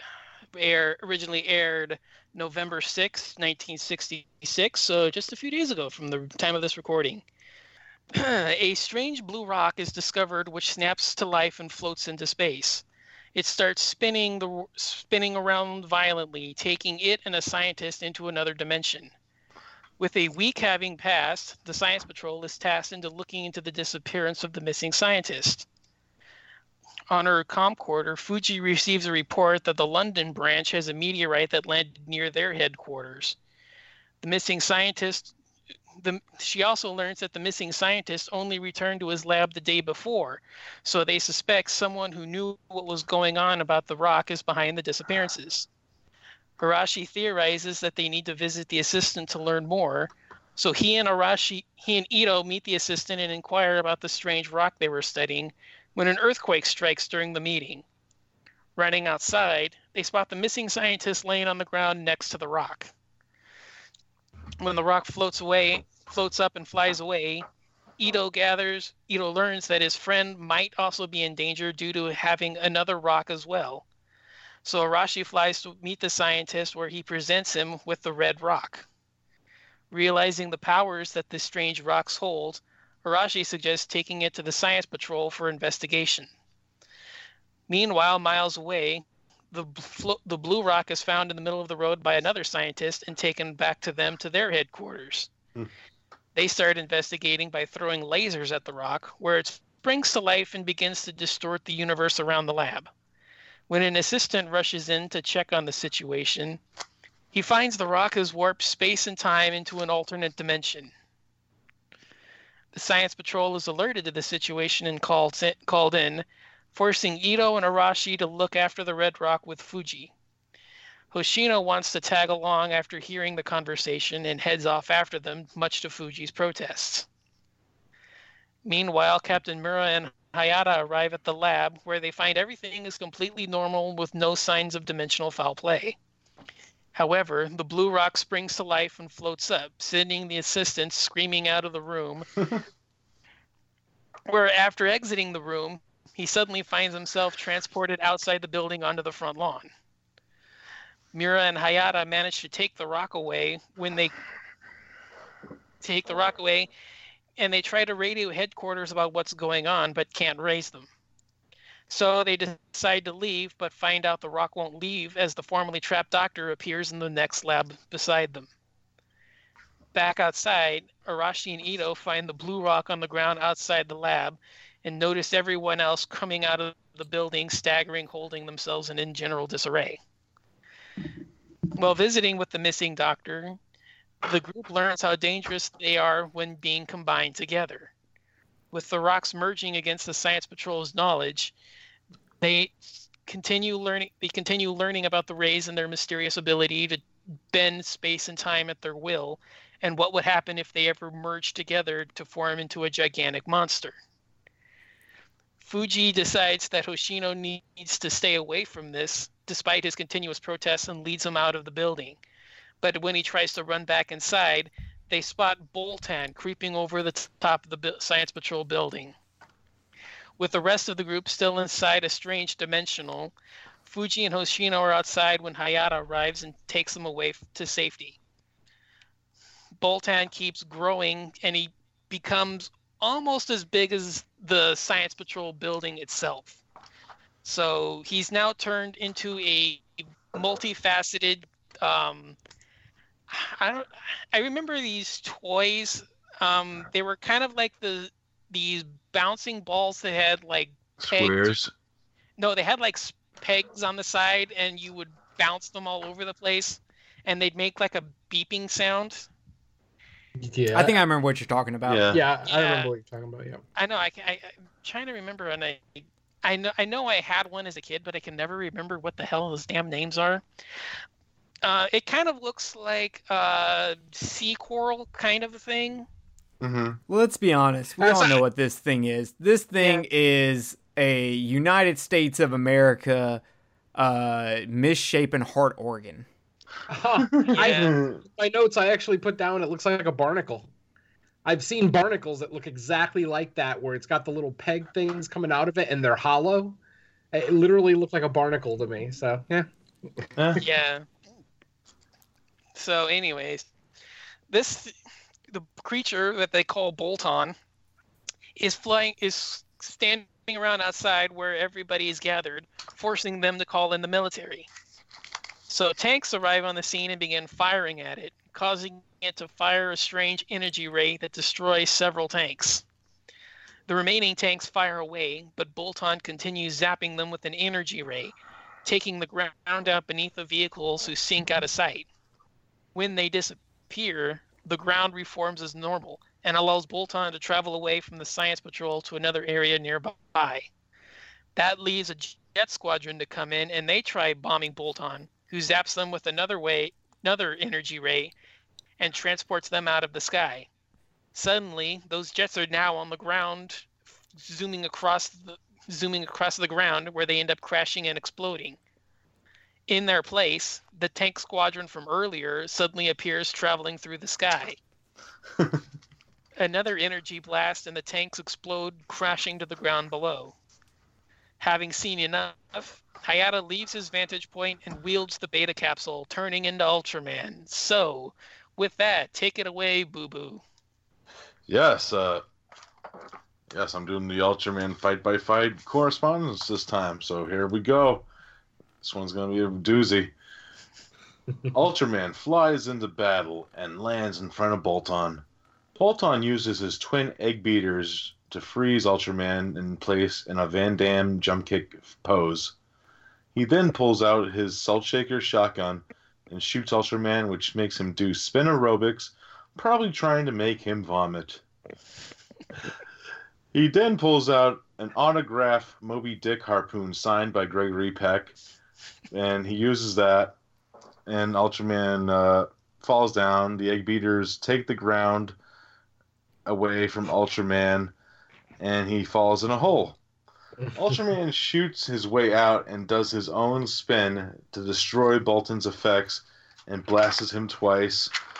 What ends up happening after that is Bolton becomes a very small version of himself after that, and then Ultraman picks him up stone cold and crushes him like Fred the Hammer Williamson. Oh yeah. R.I.P. Bolton. All right, so with Bolton defeated, Fuji finds Hayata unconscious on the ground below. Getting, getting his senses back, he realizes that Hoshino is the one Mm. responsible for the save, and asks him what he wants best, what he wants most in life as a form of thank you. So they decide to promote him into an actual member of the Science Patrol. End episode. Drop credits. I didn't Alright, realize I didn't realize that he was actually becoming an official member until the next episode. I thought they were just doing like an honorary thing. Who the hell? Who the hell as a twelve year old joined the Science Patrol? It's weird. Uh, they're trying to compete with Johnny Sokko. I thought it was like a make a wish type thing going on, but I thought they would just. I thought they would just humor him. Like, okay. that's what I thought. Yeah. Yeah. I mean, I. It sound. I mean, the dub made it sound like he's actual member, but So, Don, do you want to point out the issue with last episode into this episode? Yeah, so um, like I mentioned at the end of the episode when we were talking about me, uh, the ending of the episode in episode 16 shows Hoshino in full Science Patrol garb. So he's got the yellow jumpsuit, the tie, the comm, the helmet, everything. Despite the fact that uh, he gets insert, he get he's joined in the ranks in episode six, in episode 17, which is right now. Yeah, So- so it's actually there, there is a reason for this because even though last episode was episode 16, it was the 17th episode made during production. And this episode, even it, though it's episode 17, it was the 16th episode to be made during production. Yeah, so they they were uh, flipped. Yeah.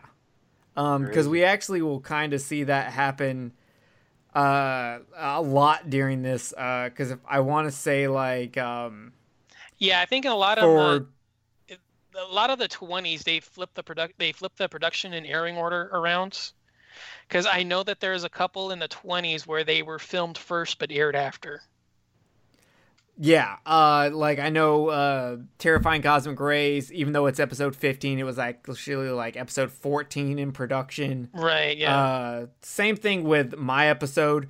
Uh, my episode, despite being the eighteenth one, is actually the nineteenth one that was made during in production. hmm Uh, so Yeah. it's just, just very strange.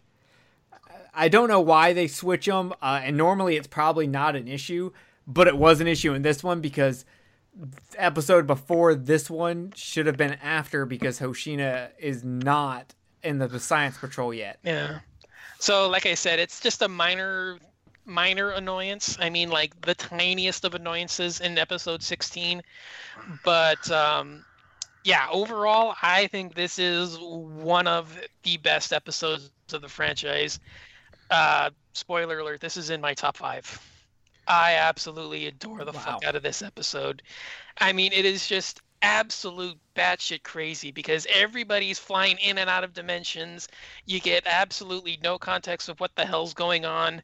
It's just rapid fire all over the place. You get enough physical comedy with oshino with uh, um, ito when he's flying up the stairway to heaven and then he realizes holy shit what's going on? And then he swan dives off and lands inside the building where he's head first side of a bucket. I mean it it's i think the comedy is funny. I love the special effects. To think that there's actually a person inside that Boltan suit. Yeah. Yeah. Yeah. Uh, it is one of my favorite episodes. This is just fast-paced action and i just love it. The only thing keeping it down for me is i think the fight's a little weak because i mean bolton honestly can't do anything. It just you know like derek said just throws egg spinners and harpoons at him and ultraman just like does weird shit because he's being like warped around space and time.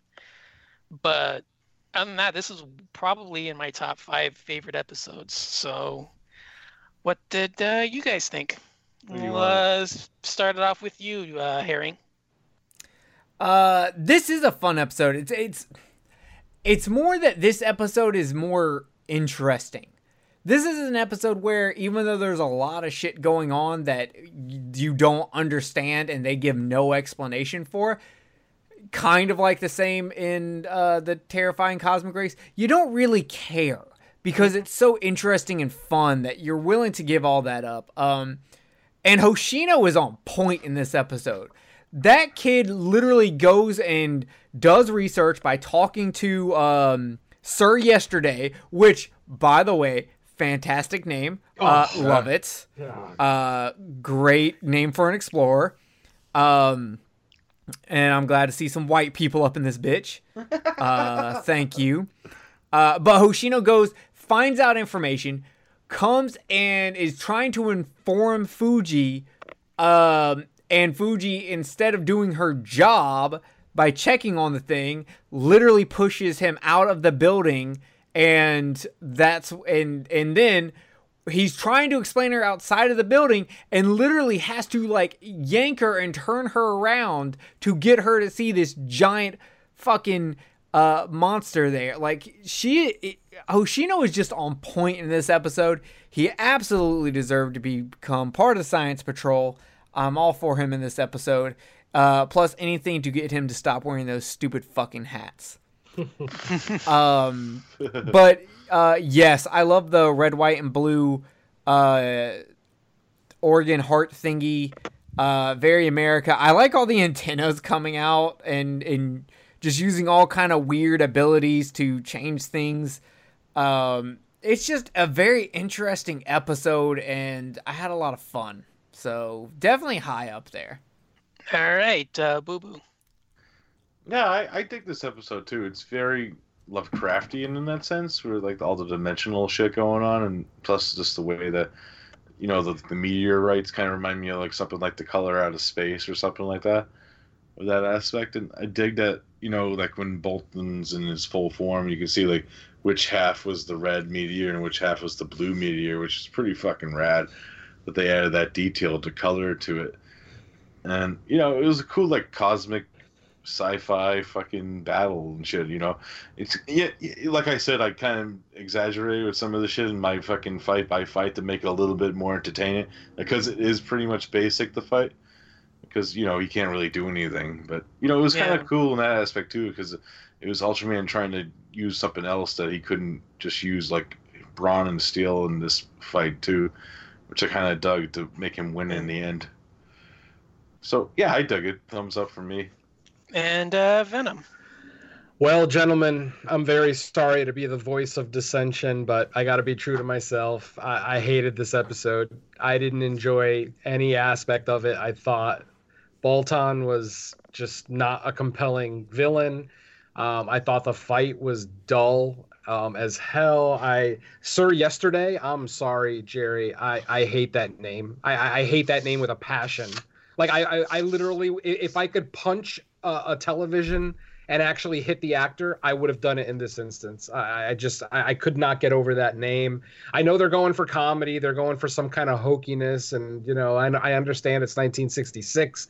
So again, I'm trying to curb my expectations, but after, especially after following episode 16, which I've already said is probably my favorite up to now. I was not digging this. I was not liking the barnacle looking kaiju um, and then the quivering, lifeless, you know, look that he had at the end. I like that he, you know, again, I, I did like the action sequences as far as like the military attacking him and how he was, um, you know, the whole thing with switching the tanks and the planes, and you know, I thought that was kind of clever. But the whole time I'm watching this episode, I'm like, this is a kids show. If I don't understand what the hell is going on, how are kids understanding it? Or are kids just looking at this at face value and it's just, oh, look at the pretty colors. Oh, there's Ultraman. Yay, he won. Good episode. Um, I just, yeah, I- I'm sorry, guys, but I-, I guess I'm just not seeing what you saw, or I'm seeing it in a different way. Like all the reasons that you guys are stating why you liked it, it's frantic pace, it's nonsensical scenes, um, even the interaction there with um, Fuji and the kid. Again, I just I wanted to like this episode so much after coming off that uh, the last episode with Bolton that I just I, I couldn't get around it. I don't know. Um, this was definitely a first time watch for me. Um, I just watched it today. Maybe it will grow on me, but like I said, I just found it so dull and uncompelling, and the confuse the confusion factor of it just made me more bored because this is Ultraman. I'm supposed to be able to turn my brain off and just uh, enjoy a good kaiju television series, but this episode made me think, and I don't really want Ultraman to make me think. You know, I, I'm not. I usually you know, people who listen to me on my horror podcast know that I usually like a good cerebral, artistic horror film.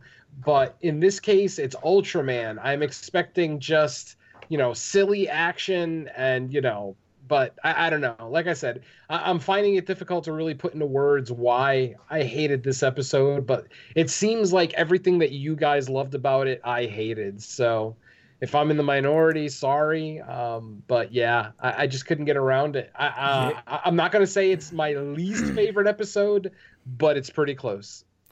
You hate Sir yesterday. That sucks because I was gonna say for uh, the next episode of Colts Unknown, I'm gonna start going by Sir yesterday, and Oh, you're gonna go as Sir tomorrow. No, no. Yeah. We're gonna become explorers of the Pine Barrens. Oh God!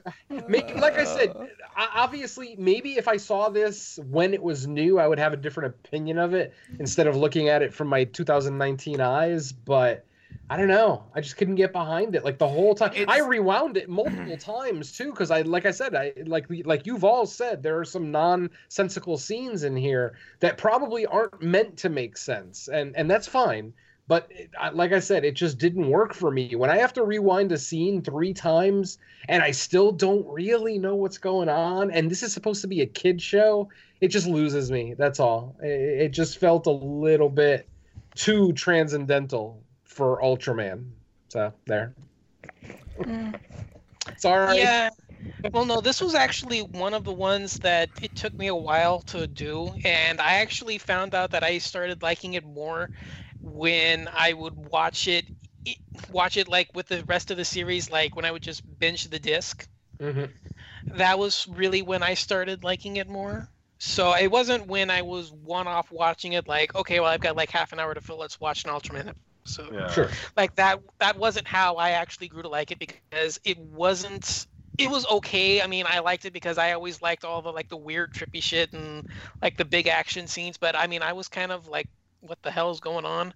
So Yeah. I was like you when I first saw it, but then when I watched like when I, I actually like got over that when I watched it when I would binge the disc rather than watching like one or two at a time.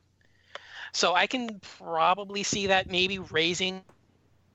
I mean, I could still I mean, see I some of these issues hold. Sure. yeah, I can still see some of these issues holding it back, and maybe you'll probably like it a little bit more, either you know with exp- with experience uh, or exposure, and then like you know binging it rather than just watching it once. Right. And I totally pl- I do plan before we finish the series like when we're right around episode 38, 39, 40, I do plan on binging the entire thing because I'm sure once we actually do episode 40, we'll probably talk about our favorite episodes, our least favorite episodes, favorite kaiju villains, things like that. Yeah. So I fully plan on binging this, you know, once we're at the end of the series. So I, you know, I, I will, I will keep my mind open. Like I said, I don't hate the episode. I just really disliked it. it. It just didn't do a lot for me. But maybe under the context of watching it as a full series rather than just watching one episode a month, or in this case, four episodes, Yeah, um, because maybe it'll speak to me more. because for me what i found out was especially watching it in context between the episodes before and the episodes after it, it stood out more as like a departure from the formula while still adhering close enough to it that it fit within the the universe of the show that mm-hmm. was really where it like kind of drew me in where you know okay it's not just you know monster shows up you know investigation scene you know attack failure study it some more attack a weak spot and then you know ultraman finishes the job. Like that was sort of how like i found like the formula to have evolved in the beginning and then this is just like a slightly different it's, it's just it's you know just a slight change but it still like fits within the universe so that was really when i started noticing it more Mm-hmm. so Cool. maybe that'll work for you. I mean, I don't know. like I said- I'm just, I, I'm, I'm just saying like that's how it worked for me, where I grew into it more, watching the, watching the show more times, and then binging it in with the disc rather than just watching it like, sing like as a singular episode. So No, no. I'll, like I said, I'll, I'll definitely keep my mind open uh, when I rewatch it, and you know, maybe I'll see something on the second and third watch that I didn't see this time. But yeah, uh, you know, I am where I am right now. Hopefully, hopefully, no one hates me after this. That's all right. I mean, I know Jerry already hated me, but that's different. Well, yeah, now even more because you said you hate Sir yesterday. Fuck, sir. I was about to go legally change my name. Oh God. Oh yeah. Well, I'll be Sir sucks. tomorrow with you, Jerry. There we go. All right, guys, we are moving on to uh, episode 18 The Brother from Another Planet. uh, Oh my god, that's just air funny. It, it's just, it's just funny because that's actually a name of a uh, John Sayles movie too. Oh yeah, I know what you're talking about. Yep. Uh, air date November thirteenth, nineteen sixty six. Directed by Samaji Nagase. I don't know how to say your name. Samaji Nagase. Nanagas. Samaji Nagase. Okay, I'll let you say that. Uh, yeah. Okay. Um, one night, a mysterious cloud of fog settles over Tokyo, causing the people uh to gag and cough. You know, because it's fucking poison. uh, as the science patrol is informed, uh, we have the captain giving everyone orders to go investigate, but uh, Hoshina, he gets pulled aside. He's forced to stay. He does not get to go on his official first tour of duty uh, on the science patrol. Uh, he's got to help Fuji, which is my job.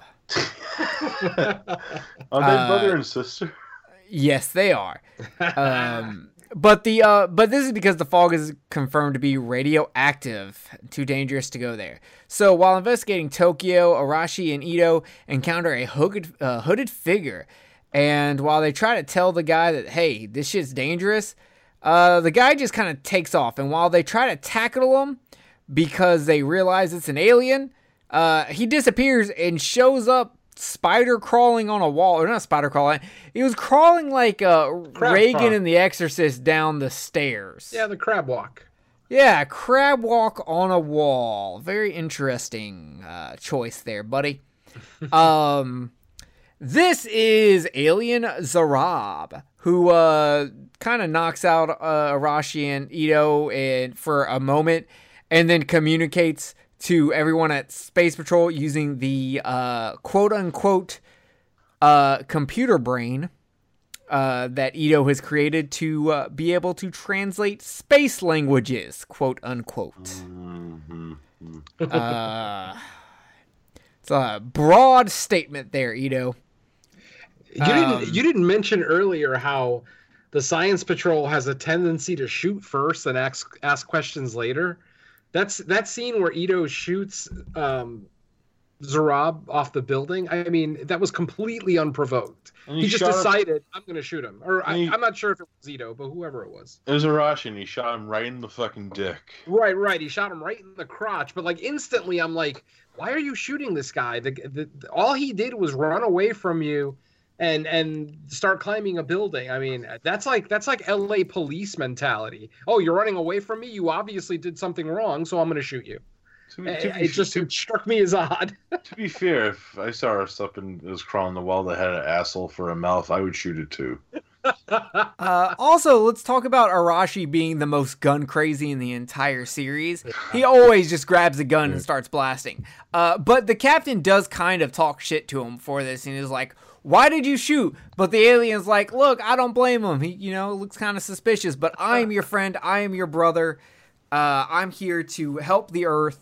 Uh, I'm all about peace, homie."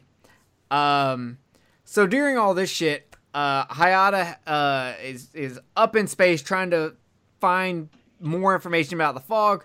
Uh, when he discovers that there's a rocket up there that was supposed to have been sent to go explore Saturn. I think it was sent away like a month ago. Um, and now it's it's back for some reason.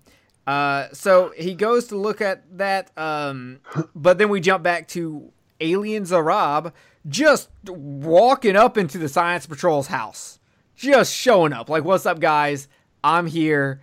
I'm an alien, and I'm in your house. No, it's more like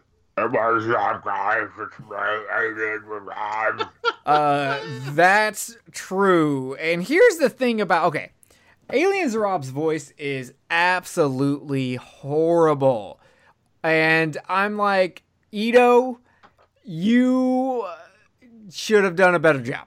Uh, in the Japanese version, he has a regular voice, which would make sense if he's using a translation program uh, made by Japanese people. But I guess for this one, they wanted to make it sound more robotic because it's a computer translating it, which does make sense. But it's coming out of a silver starfish mouth, and it's not. It's not good. it's just the whole time it sounded to me like he was inside of a empty giant room or like a cave or something. It just made no sense that that was the audio coming out of his You know mouth. what it reminded me of? Like a. What's that? Did you, did you guys ever see Tales of the Quadead Zone? The shot. No, video but I know it's an e- Mm. Uh, extremely expensive VHS tape. I have it on DVD. Fucking uh, pretty much. Uh, there's this segment with a clown that talks, and he talks. I'm like, holy fuck. So basically, you're saying that all this sounds like Bobcat Goldthwait on acid using a speaking spell. if he was going, if he was going ask the mouth, yes. Uh, okay. So anyway, uh, Alien Zarab is uh, pretty much uh, getting rejected here. Everyone's kind of acting pretty hostile towards him. But they strike a deal that if uh, Zarab will rid Tokyo of this deadly fog, um, then they will give him a chance. So uh, Zarab does this. Um, but while he's doing this, uh, they, you know, Hayata's kind of like, I don't know if I trust him. Uh, oh wait, no, that's not yet, is there? No, he gets rid of the fog. He comes back um, to spend the night at the H at the HQ. Um, so Ito shows him his room, and he kind of uh, takes control over Ito, and um, He rapes him. then they. Uh, well, he does not rape him. Um, that is not No. what happens. Uh, though the next day, uh, while everyone besides the aliens Zarab and Ito are at a conference, uh, Zarab disguises himself as Fuji and makes some f- drugged up tea, uh, gives it to Arashi, and Arashi passes out, and then he uses the hypnotized Ito to open his communicator so that he can hear the defense force meeting that's going on about the alien, about him. Oh, Uh, yeah. Well, uh, this alien's pretty fucking smart, um, and it's important that we see that he can uh, disguise himself and change himself into other things with him uh, looking like Fuji here. Um, of course, H- Hayata notices that uh, you know Ito's kind of looking kind of dazed, kind of looking kind of dumb, and that even after being told to yo turn your communicator off, he turns it right back on. Uh, so they find out about Ito's hypnotism, and uh, they use electric shock to bring him back. they were all so easy to allow it too. They're like, yeah, go ahead. yeah, do it. Fuck it. What's the worst that could happen to him? You know, he's not. It's not like he's the genius who you know built a gun the last episode that has one or two episodes ago that has 100% accuracy, or you know the guy who created uh, the thing that can translate space language into human language. But then again, it does have that offer filter on it that makes it sound like shit. So fuck it, give him brain damage. I'm fine with it. Um.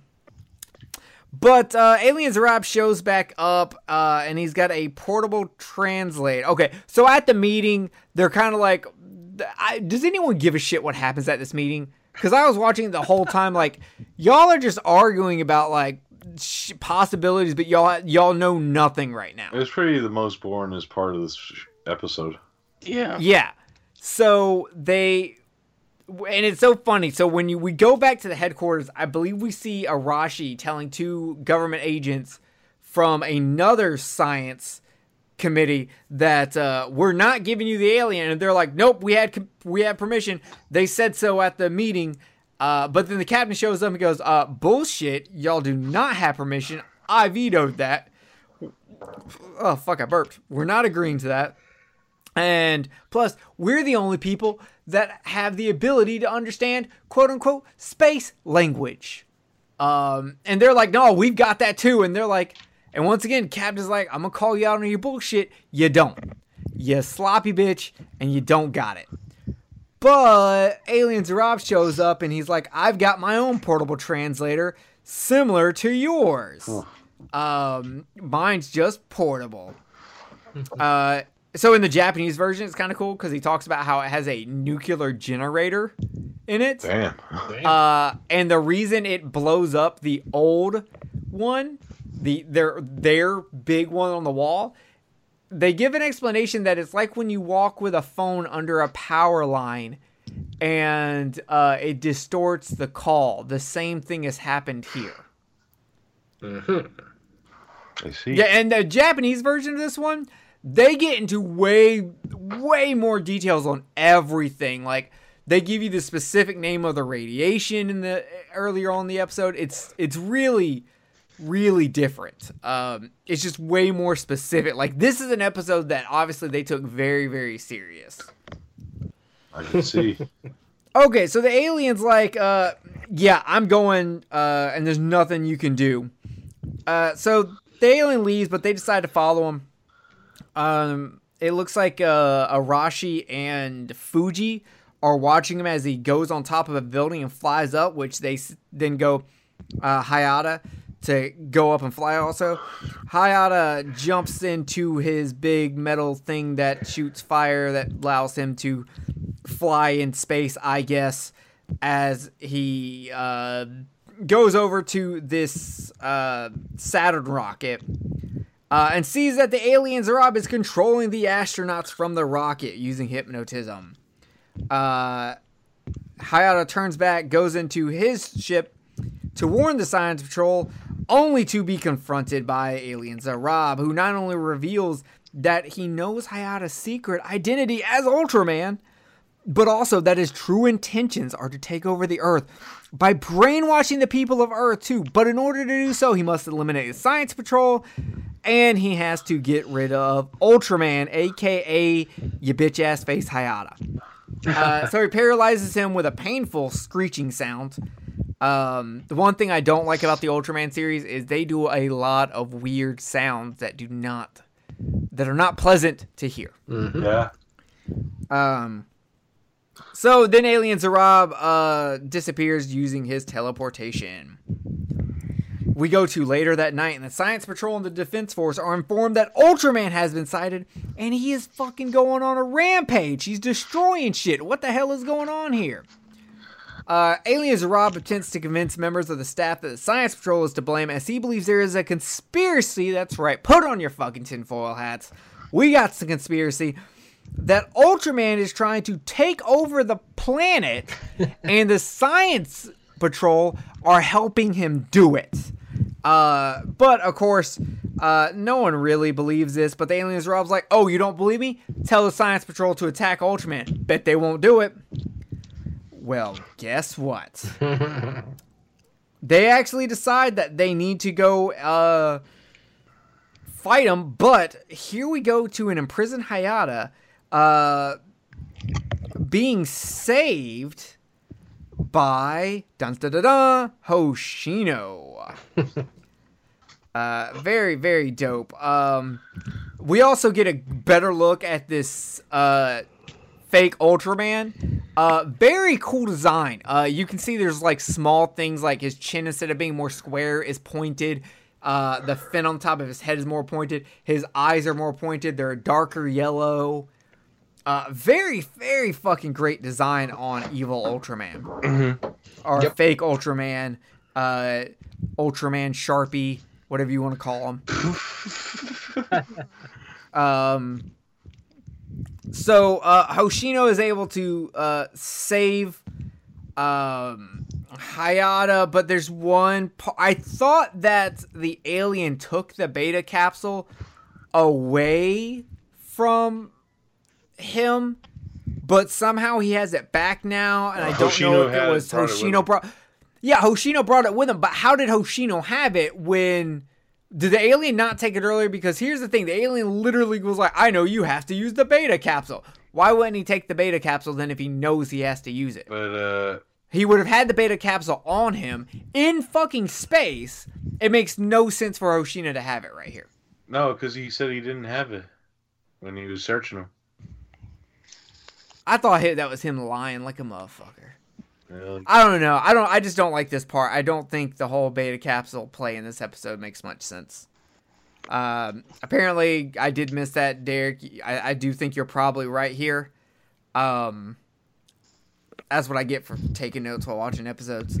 Um, yeah. So, uh, also, what kind of bond was that that uh, Hayata was wrapped in? It looked like it was almost metal, like a metal. It was like that fucking Yeah, metal metal. shit they put on like uh, lumber because I've seen that Yeah. on metal like lumber carts and shit. Yeah, it's pretty dope. Uh, so Hayata then held, tells Hoshino to get away, and Hoshino could have ran out and went down the stairs, but fuck that noise. I'm going to crawl back down my rope outside of this building, which then leads to Evil Ultraman. Yeah. grabbing the okay and i'm about to hand this over to don uh but can we talk about hoshino's amazing rope skills because he's getting fucking tossed around and flung around and he not once like loses grip on this rope like holy shit he should have flown off and died got smacked across a building something Hoshino's really Japanese Spider-Man. uh, apparently, where's he? He's about to call his giant robot. Do you know Spider Man has a giant robot in the Japanese version? Probably. Jeez. It's not. No, he does. It's legit. He has a giant robot in the Japanese Spider Man live action TV show. Oh shit! Really? Yeah, he does. Like it's a legit. Uh, it's a it's a legit thing. Uh, the robot looks nothing like a spider, by the way. In case you- you know, in case you were thinking he would do that, nope, he doesn't. Uh, anyway, I guess at this point we're gonna hand it over to Don to let him take us for the Ultraman fight breakdown. Okay.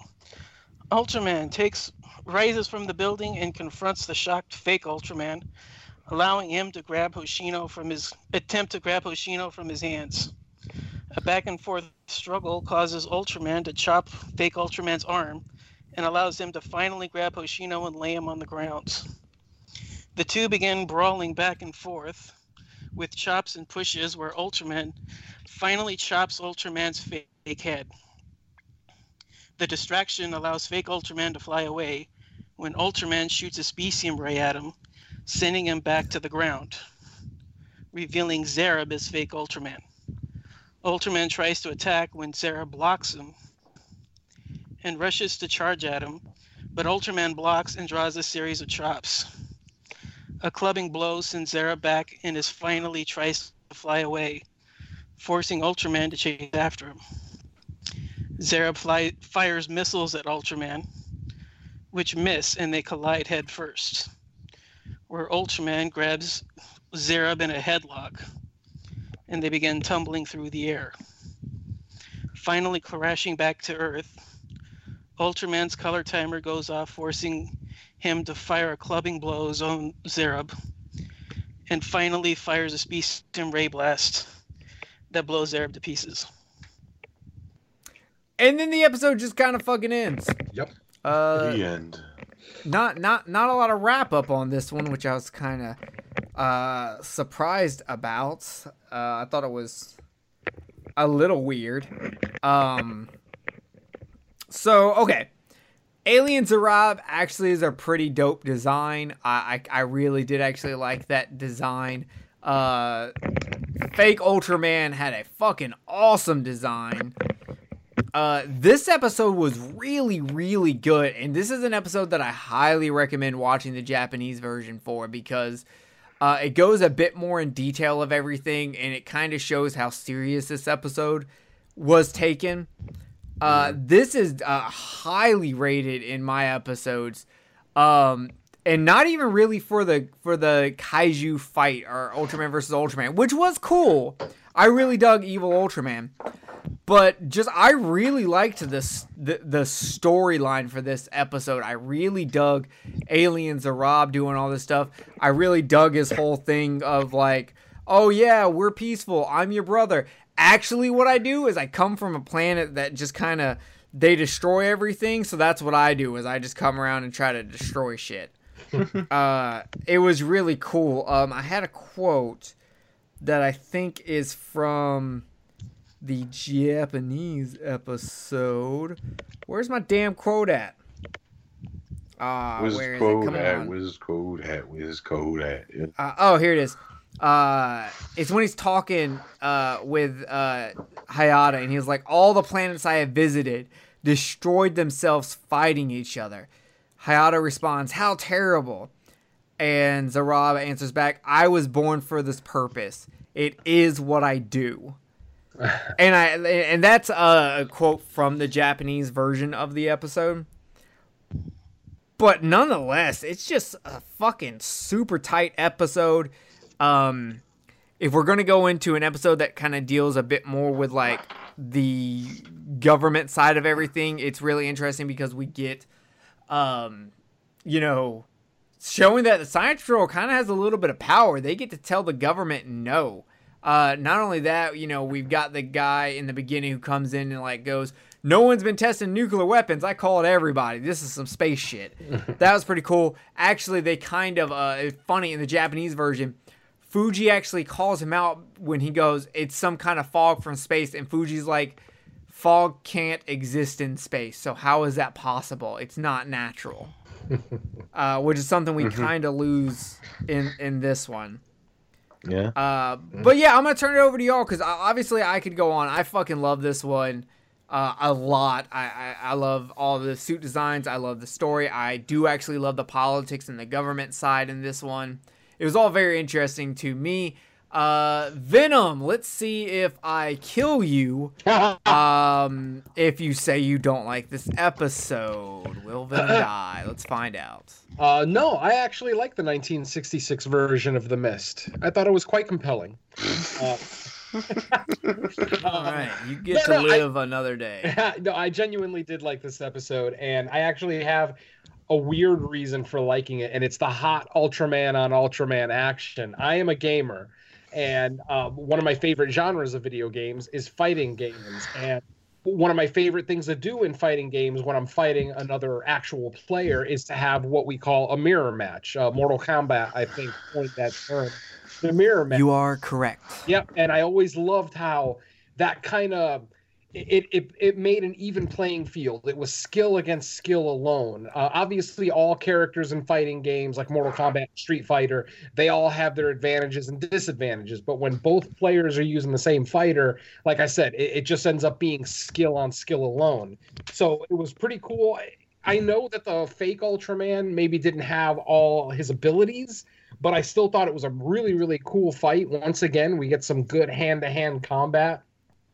And I'm right there with Jerry. I actually did enjoy the political aspect of this because it made sense. An alien shows up and the government is like, wait, is he actually friendly? I mean, just because he says he's friendly, are we supposed to just believe it? Blah, blah, blah. And, you know, the Science Patrol comes up with the idea of making him get rid of the mist to kind of quote unquote prove that he's friendly. Obviously, there's a double cross there coming, and we all know it, but still, it was still mildly compelling. And is this the first example of an enemy kaiju that knows Hayata is Ultraman? Yes, and this is also the first time an enemy disguises himself as Ultraman. Right. I, those two aspects alone make me genuinely love this episode. It just adds an extra element of danger, especially because at any moment I'm thinking that Zarab is just gonna, you know, out him basically and just tell the world or the rest of the science patrol that, hey, uh, you realize that's Ultraman right there, right? So I just I thought, it, like I said, it added an extra element of uh, intrigue, at least for me.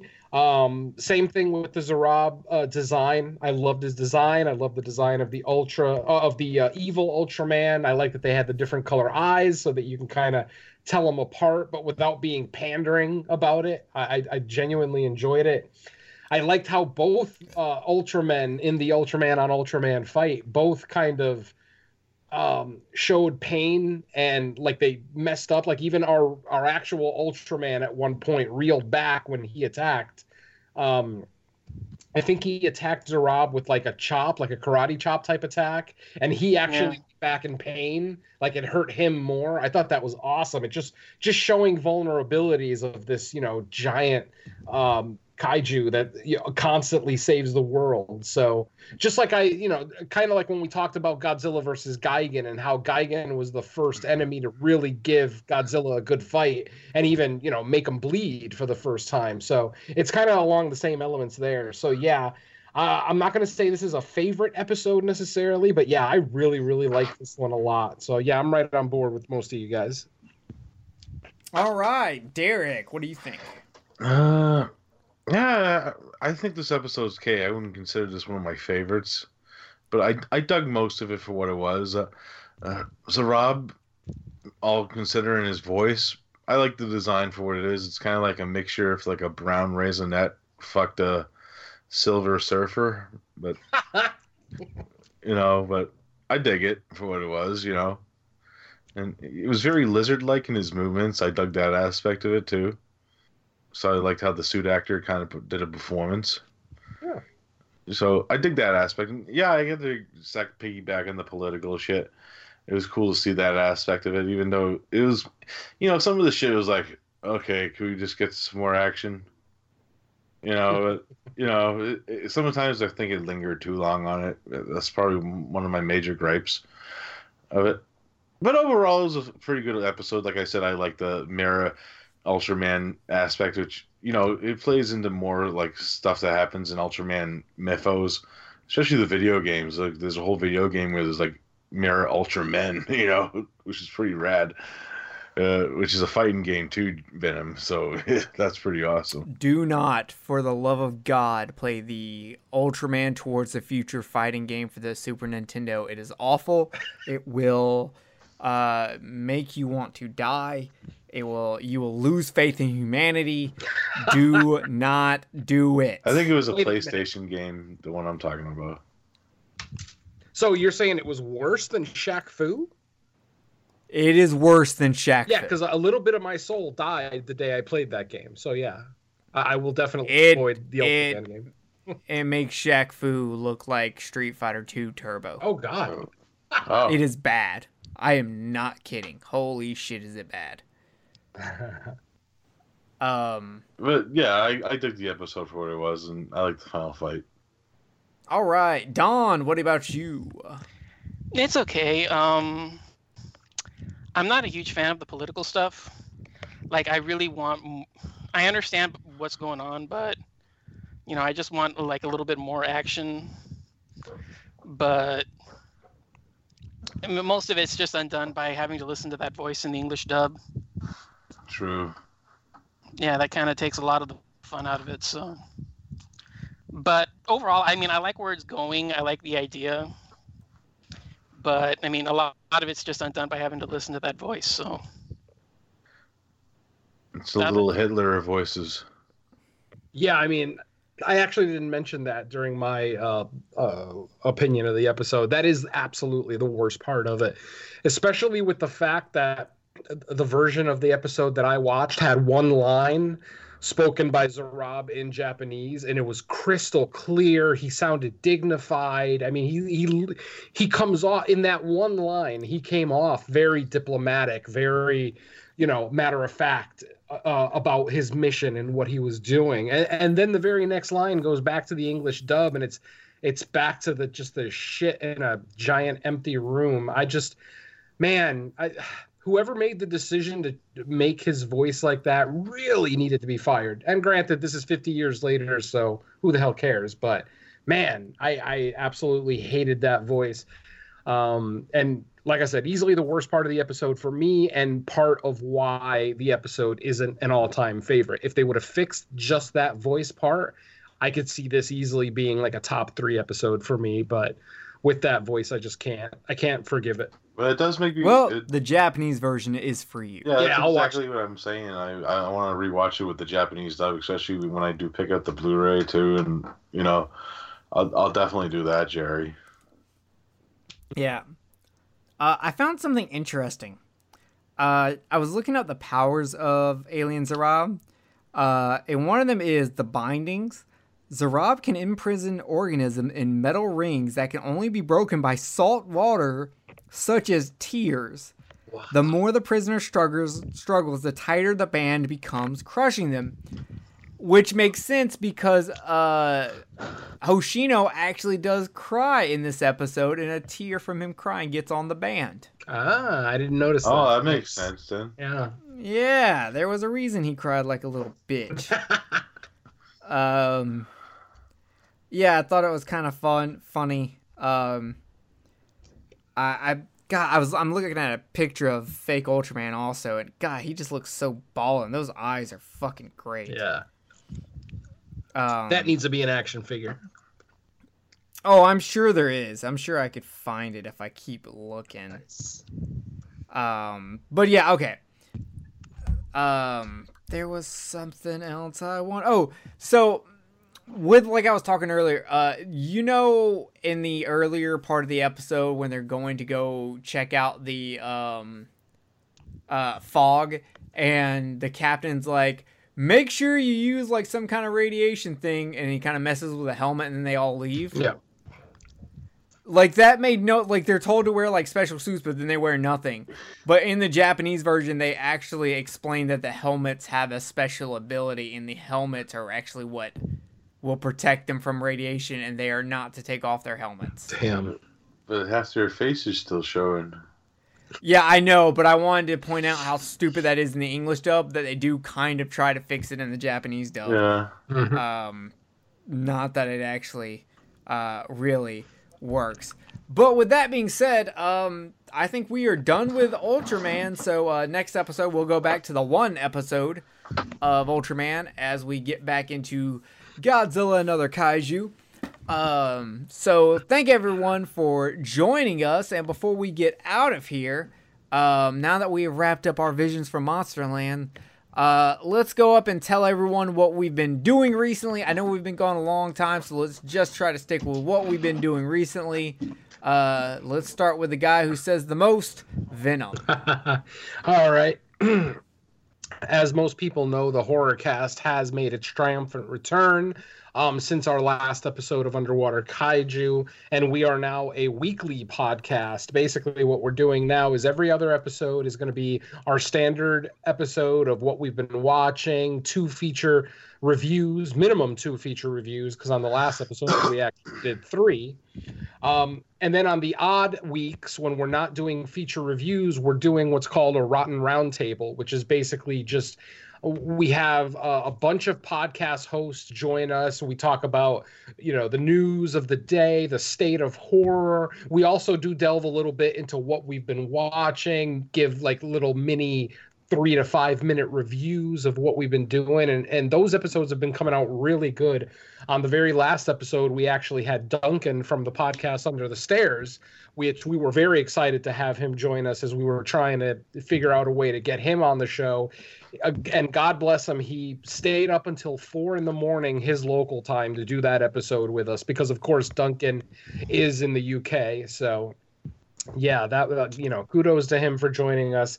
Um so yeah so look for new episodes of the horror cast every wednesday morning moving forward uh, you can also hear me on no more room in hell uh, with mr derek uh, boo boo uh, joining us here um, on the last episode oh man derek what did we do on the last episode i forgot already Uh, we did the Bloodthirsty trilogy. that's right, the blood Yamamoto's Bloodthirsty trilogy, which I'm sure Toho fans are interested in. So by all means, check out that episode.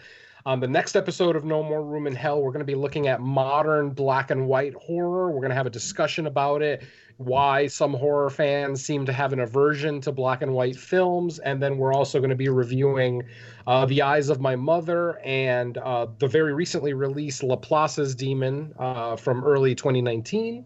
So look out for that one. Uh, of course, the sister podcast to No More Room in Hell is Fresh Cuts, where we only look at the newest films out. Uh, our latest episode is, of course, Doctor Sleep, as it was just released a little over a week ago as we record this episode. so check that one out on the Horrorphilia Network. Spoiler alert, I fucking loved it. Um, and then a couple of my uh, podcasts are still on hiatus as we're trying to figure out um, scheduling and things like that. We also, um, in on one of my podcasts, we actually had a death in the family that one of the podcasters is dealing with. So that's probably going to delay us a little bit. And those two podcasts, I'm sorry, are Theme Warriors and the Slice and Dice Dreadcast, both available on the Horrorphilia Network. And then the last thing uh, that I can talk about today is, of course, my newest project with Mr. Jerry Herring called Cult Unknown, where we look at conspiracy theories, cryptozoology, SCPs, creepy pastas, blah blah blah. We we run the gamut of the the mysterious, the macabre, and the unsolved. Um, we've done one episode so far on Bigfoot. We have plans for our next episode, which hopefully will be out sometime in December. So look for that. And then I also, and then believe it or not, even with all of that, I have a new hor- uh, horror movie podcast that'll be starting up in January. Uh, we have not made an official announcement about that yet, so I'm going to keep that under my hat, but continue to listen to this program and any of my other shows. And I'm sure as soon as a, a announcement is made on Facebook, I'll be talking about it on all my podcasts. And as far as social media goes, uh, on Twitter, I am at Jerry Venom. On Instagram, I am at Venom Horror. On Facebook, I am Mr. Venom. And if you want to drop me an email, the address is Mr. Venom Podcasts at gmail.com. Nice. Word, Derek, your turn. Um, I'll keep it short and simple. I won't mention any no more room in hell stuff because Venom already did that for me. Thanks, buddy. Oh. So I'll just mention the CA and CD stuff. Uh, Cinema Attack episode 33 just recorded last night. Of course, uh, we did the Vengeance trilogy by Park Chan Wook. Fun show. Glad we got to do that one. Uh, good discussions. We actually did like spoiler sections for uh, people who have seen the movies before, so good stuff with that. It was a good discussion on all aspects of uh, everything, especially the greatest Father's Day movie of all time, Old Boy. You know, but uh, Wow. yeah, exactly. Just watch it with the whole family. That one. uh, but anyways, and besides that point, that should be out next week, and the week after that, uh, Celluloid Dissections will be recording its uh, new episode. Me and Miss Carly, and hopefully a special guest. Everything is going so good, so good so far. Uh, we will be looking at Ridley Scott's Legend. Uh, of course, uh, we're going to be looking at both cuts of the film nice. which was going to be interesting. You know, you compare like aspects to it, like the scores and stuff like that. You know, that's coming out, and that's pretty much it. Plus, underwater kaiju and around space, and no more room in hell. What can I say, guys? Plus, a Mhm. few guest appearances here and there. Uh, keep them up because they haven't been recorded or released yet. That's what I'm saying. So they should be out soon. Mm. I I Oh. love one version of Legend and absolutely hate the other version of Legend. I'll let you guys uh, try to decide later on. I've only ever seen one version of it. Is there a version of it that does not have Tom Cruise in it? Because I might like. it. oh, that would be spectacular. But no, no. The the biggest difference between the theatrical and the director's cut uh, is the soundtrack. And Oh, okay. I love one of them and I hate the other one, but that's a conversation for another show. So I'll leave that one alone. Yeah, you can maybe tell me Fair. off here. yeah, absolutely. Yeah, fair enough. All right, um, Don, what do you got? I'm good. Fair enough. All right. I uh what have I done? Uh I just did uh Kill the Cast, Vincent Price's uh House of Wax and uh, Mask of the Red Death was our two latest episodes. Um next week I've got what coming out? I've got uh I've done shit, right? Yeah. I've got a new Atomic Age Saucer cast coming out on the Thing from Another World, talking about that 1950s Howard Hawks classic. Howard Hughes, Howard Hawks, what's his name? Hawks. You got it the first time. Hawks, yeah. uh, we also have another Kill the Cast coming out to celebrate. Uh, it's our anniversary, four year, five year. I'm not really sure because I haven't looked it up. But um, we're doing Cannibal Holocaust because we we're jumping on that Italian horror month. Uh, and plus, we started doing we Kill the Cast first episode was an Italian horror film, so in November we try to hit an Italian horror film. Plus, it matches up with 22 shots of moods and horrors, uh, Italian month, which I was just on an episode there. You can go and check that out. Uh, it's very X-rated. It uh, involves a lot of naughty language. I apologize for nothing except to that one guy who thought I was really annoying. Yeah, fuck It's him. okay, he said buddy. that Jeremy was better than me. Fuck him. Oh God, that's no. that's objectively not my, true. My favorite fucking cast is Jeremy Moos and JP. I'm like, fuck you. I'm friends with you on Facebook. You know who you are. Uh, yeah. Uh, so if you don't like Jeremy, listen to the episode and you will hear uh, me really, really just do awful things. Just things that should be probably have me arrested in most states Ah, uh, Uh, to him. That whole date thing was. I take Jeremy out on a date. It's probably the nicest thing I do on that episode to him. But uh, yeah, check that out. Um, it's a fun time. Uh, other than that, uh, yeah, me and Mr. Venom will have something coming out for Cult Unknown. Uh, that uh, that show is probably never going to be a once a month show. It takes a lot more research, a lot more time. Uh, it's it's harder to choose what we're doing next. We like we thought we knew what we were gonna do next, then we changed it. Now we're kind of like, well, maybe we'll change it again. Who fucking knows? Uh, Cult Unknown is just a lot harder to do. It takes a lot more time than any other podcast that I do. Um, so hopefully, yes, hopefully though in December I'll sit down in the next two days and like force myself to either finalize what we're going to do or pick a new topic and hope I don't change my mind. uh, we'll, we'll see what happens, but uh, me and Venom put a lot of work into that, so expect those to take a bit longer. Uh, with that being said, uh, I had a lot of fun doing a bunch of Ultraman episodes, and I hope you guys had a lot of fucking fun too. Uh, we are going to get out of here, so listen to all the shows we talked about. Links in the description for them all. Um, hopefully, nothing I've got's outdated. I should probably check on that, especially with everything that Venom does. And plus, I think I need to add that celluloid dissection to it. We'll figure that out. I may have to do update a link, guys. But we're going to get out of here. Thank you for joining us for Underwater Kaiju from Outer Space with our visions from Monsterland. We will be back next time with something from the world of Godzilla. We love you. Screonk like a motherfucker. And, uh, you know, fly towards the future or some other Ultraman shit. Yeah, and just don't have asses for mouths, guys. Yeah, don't have silver starfish mouth. It's gross.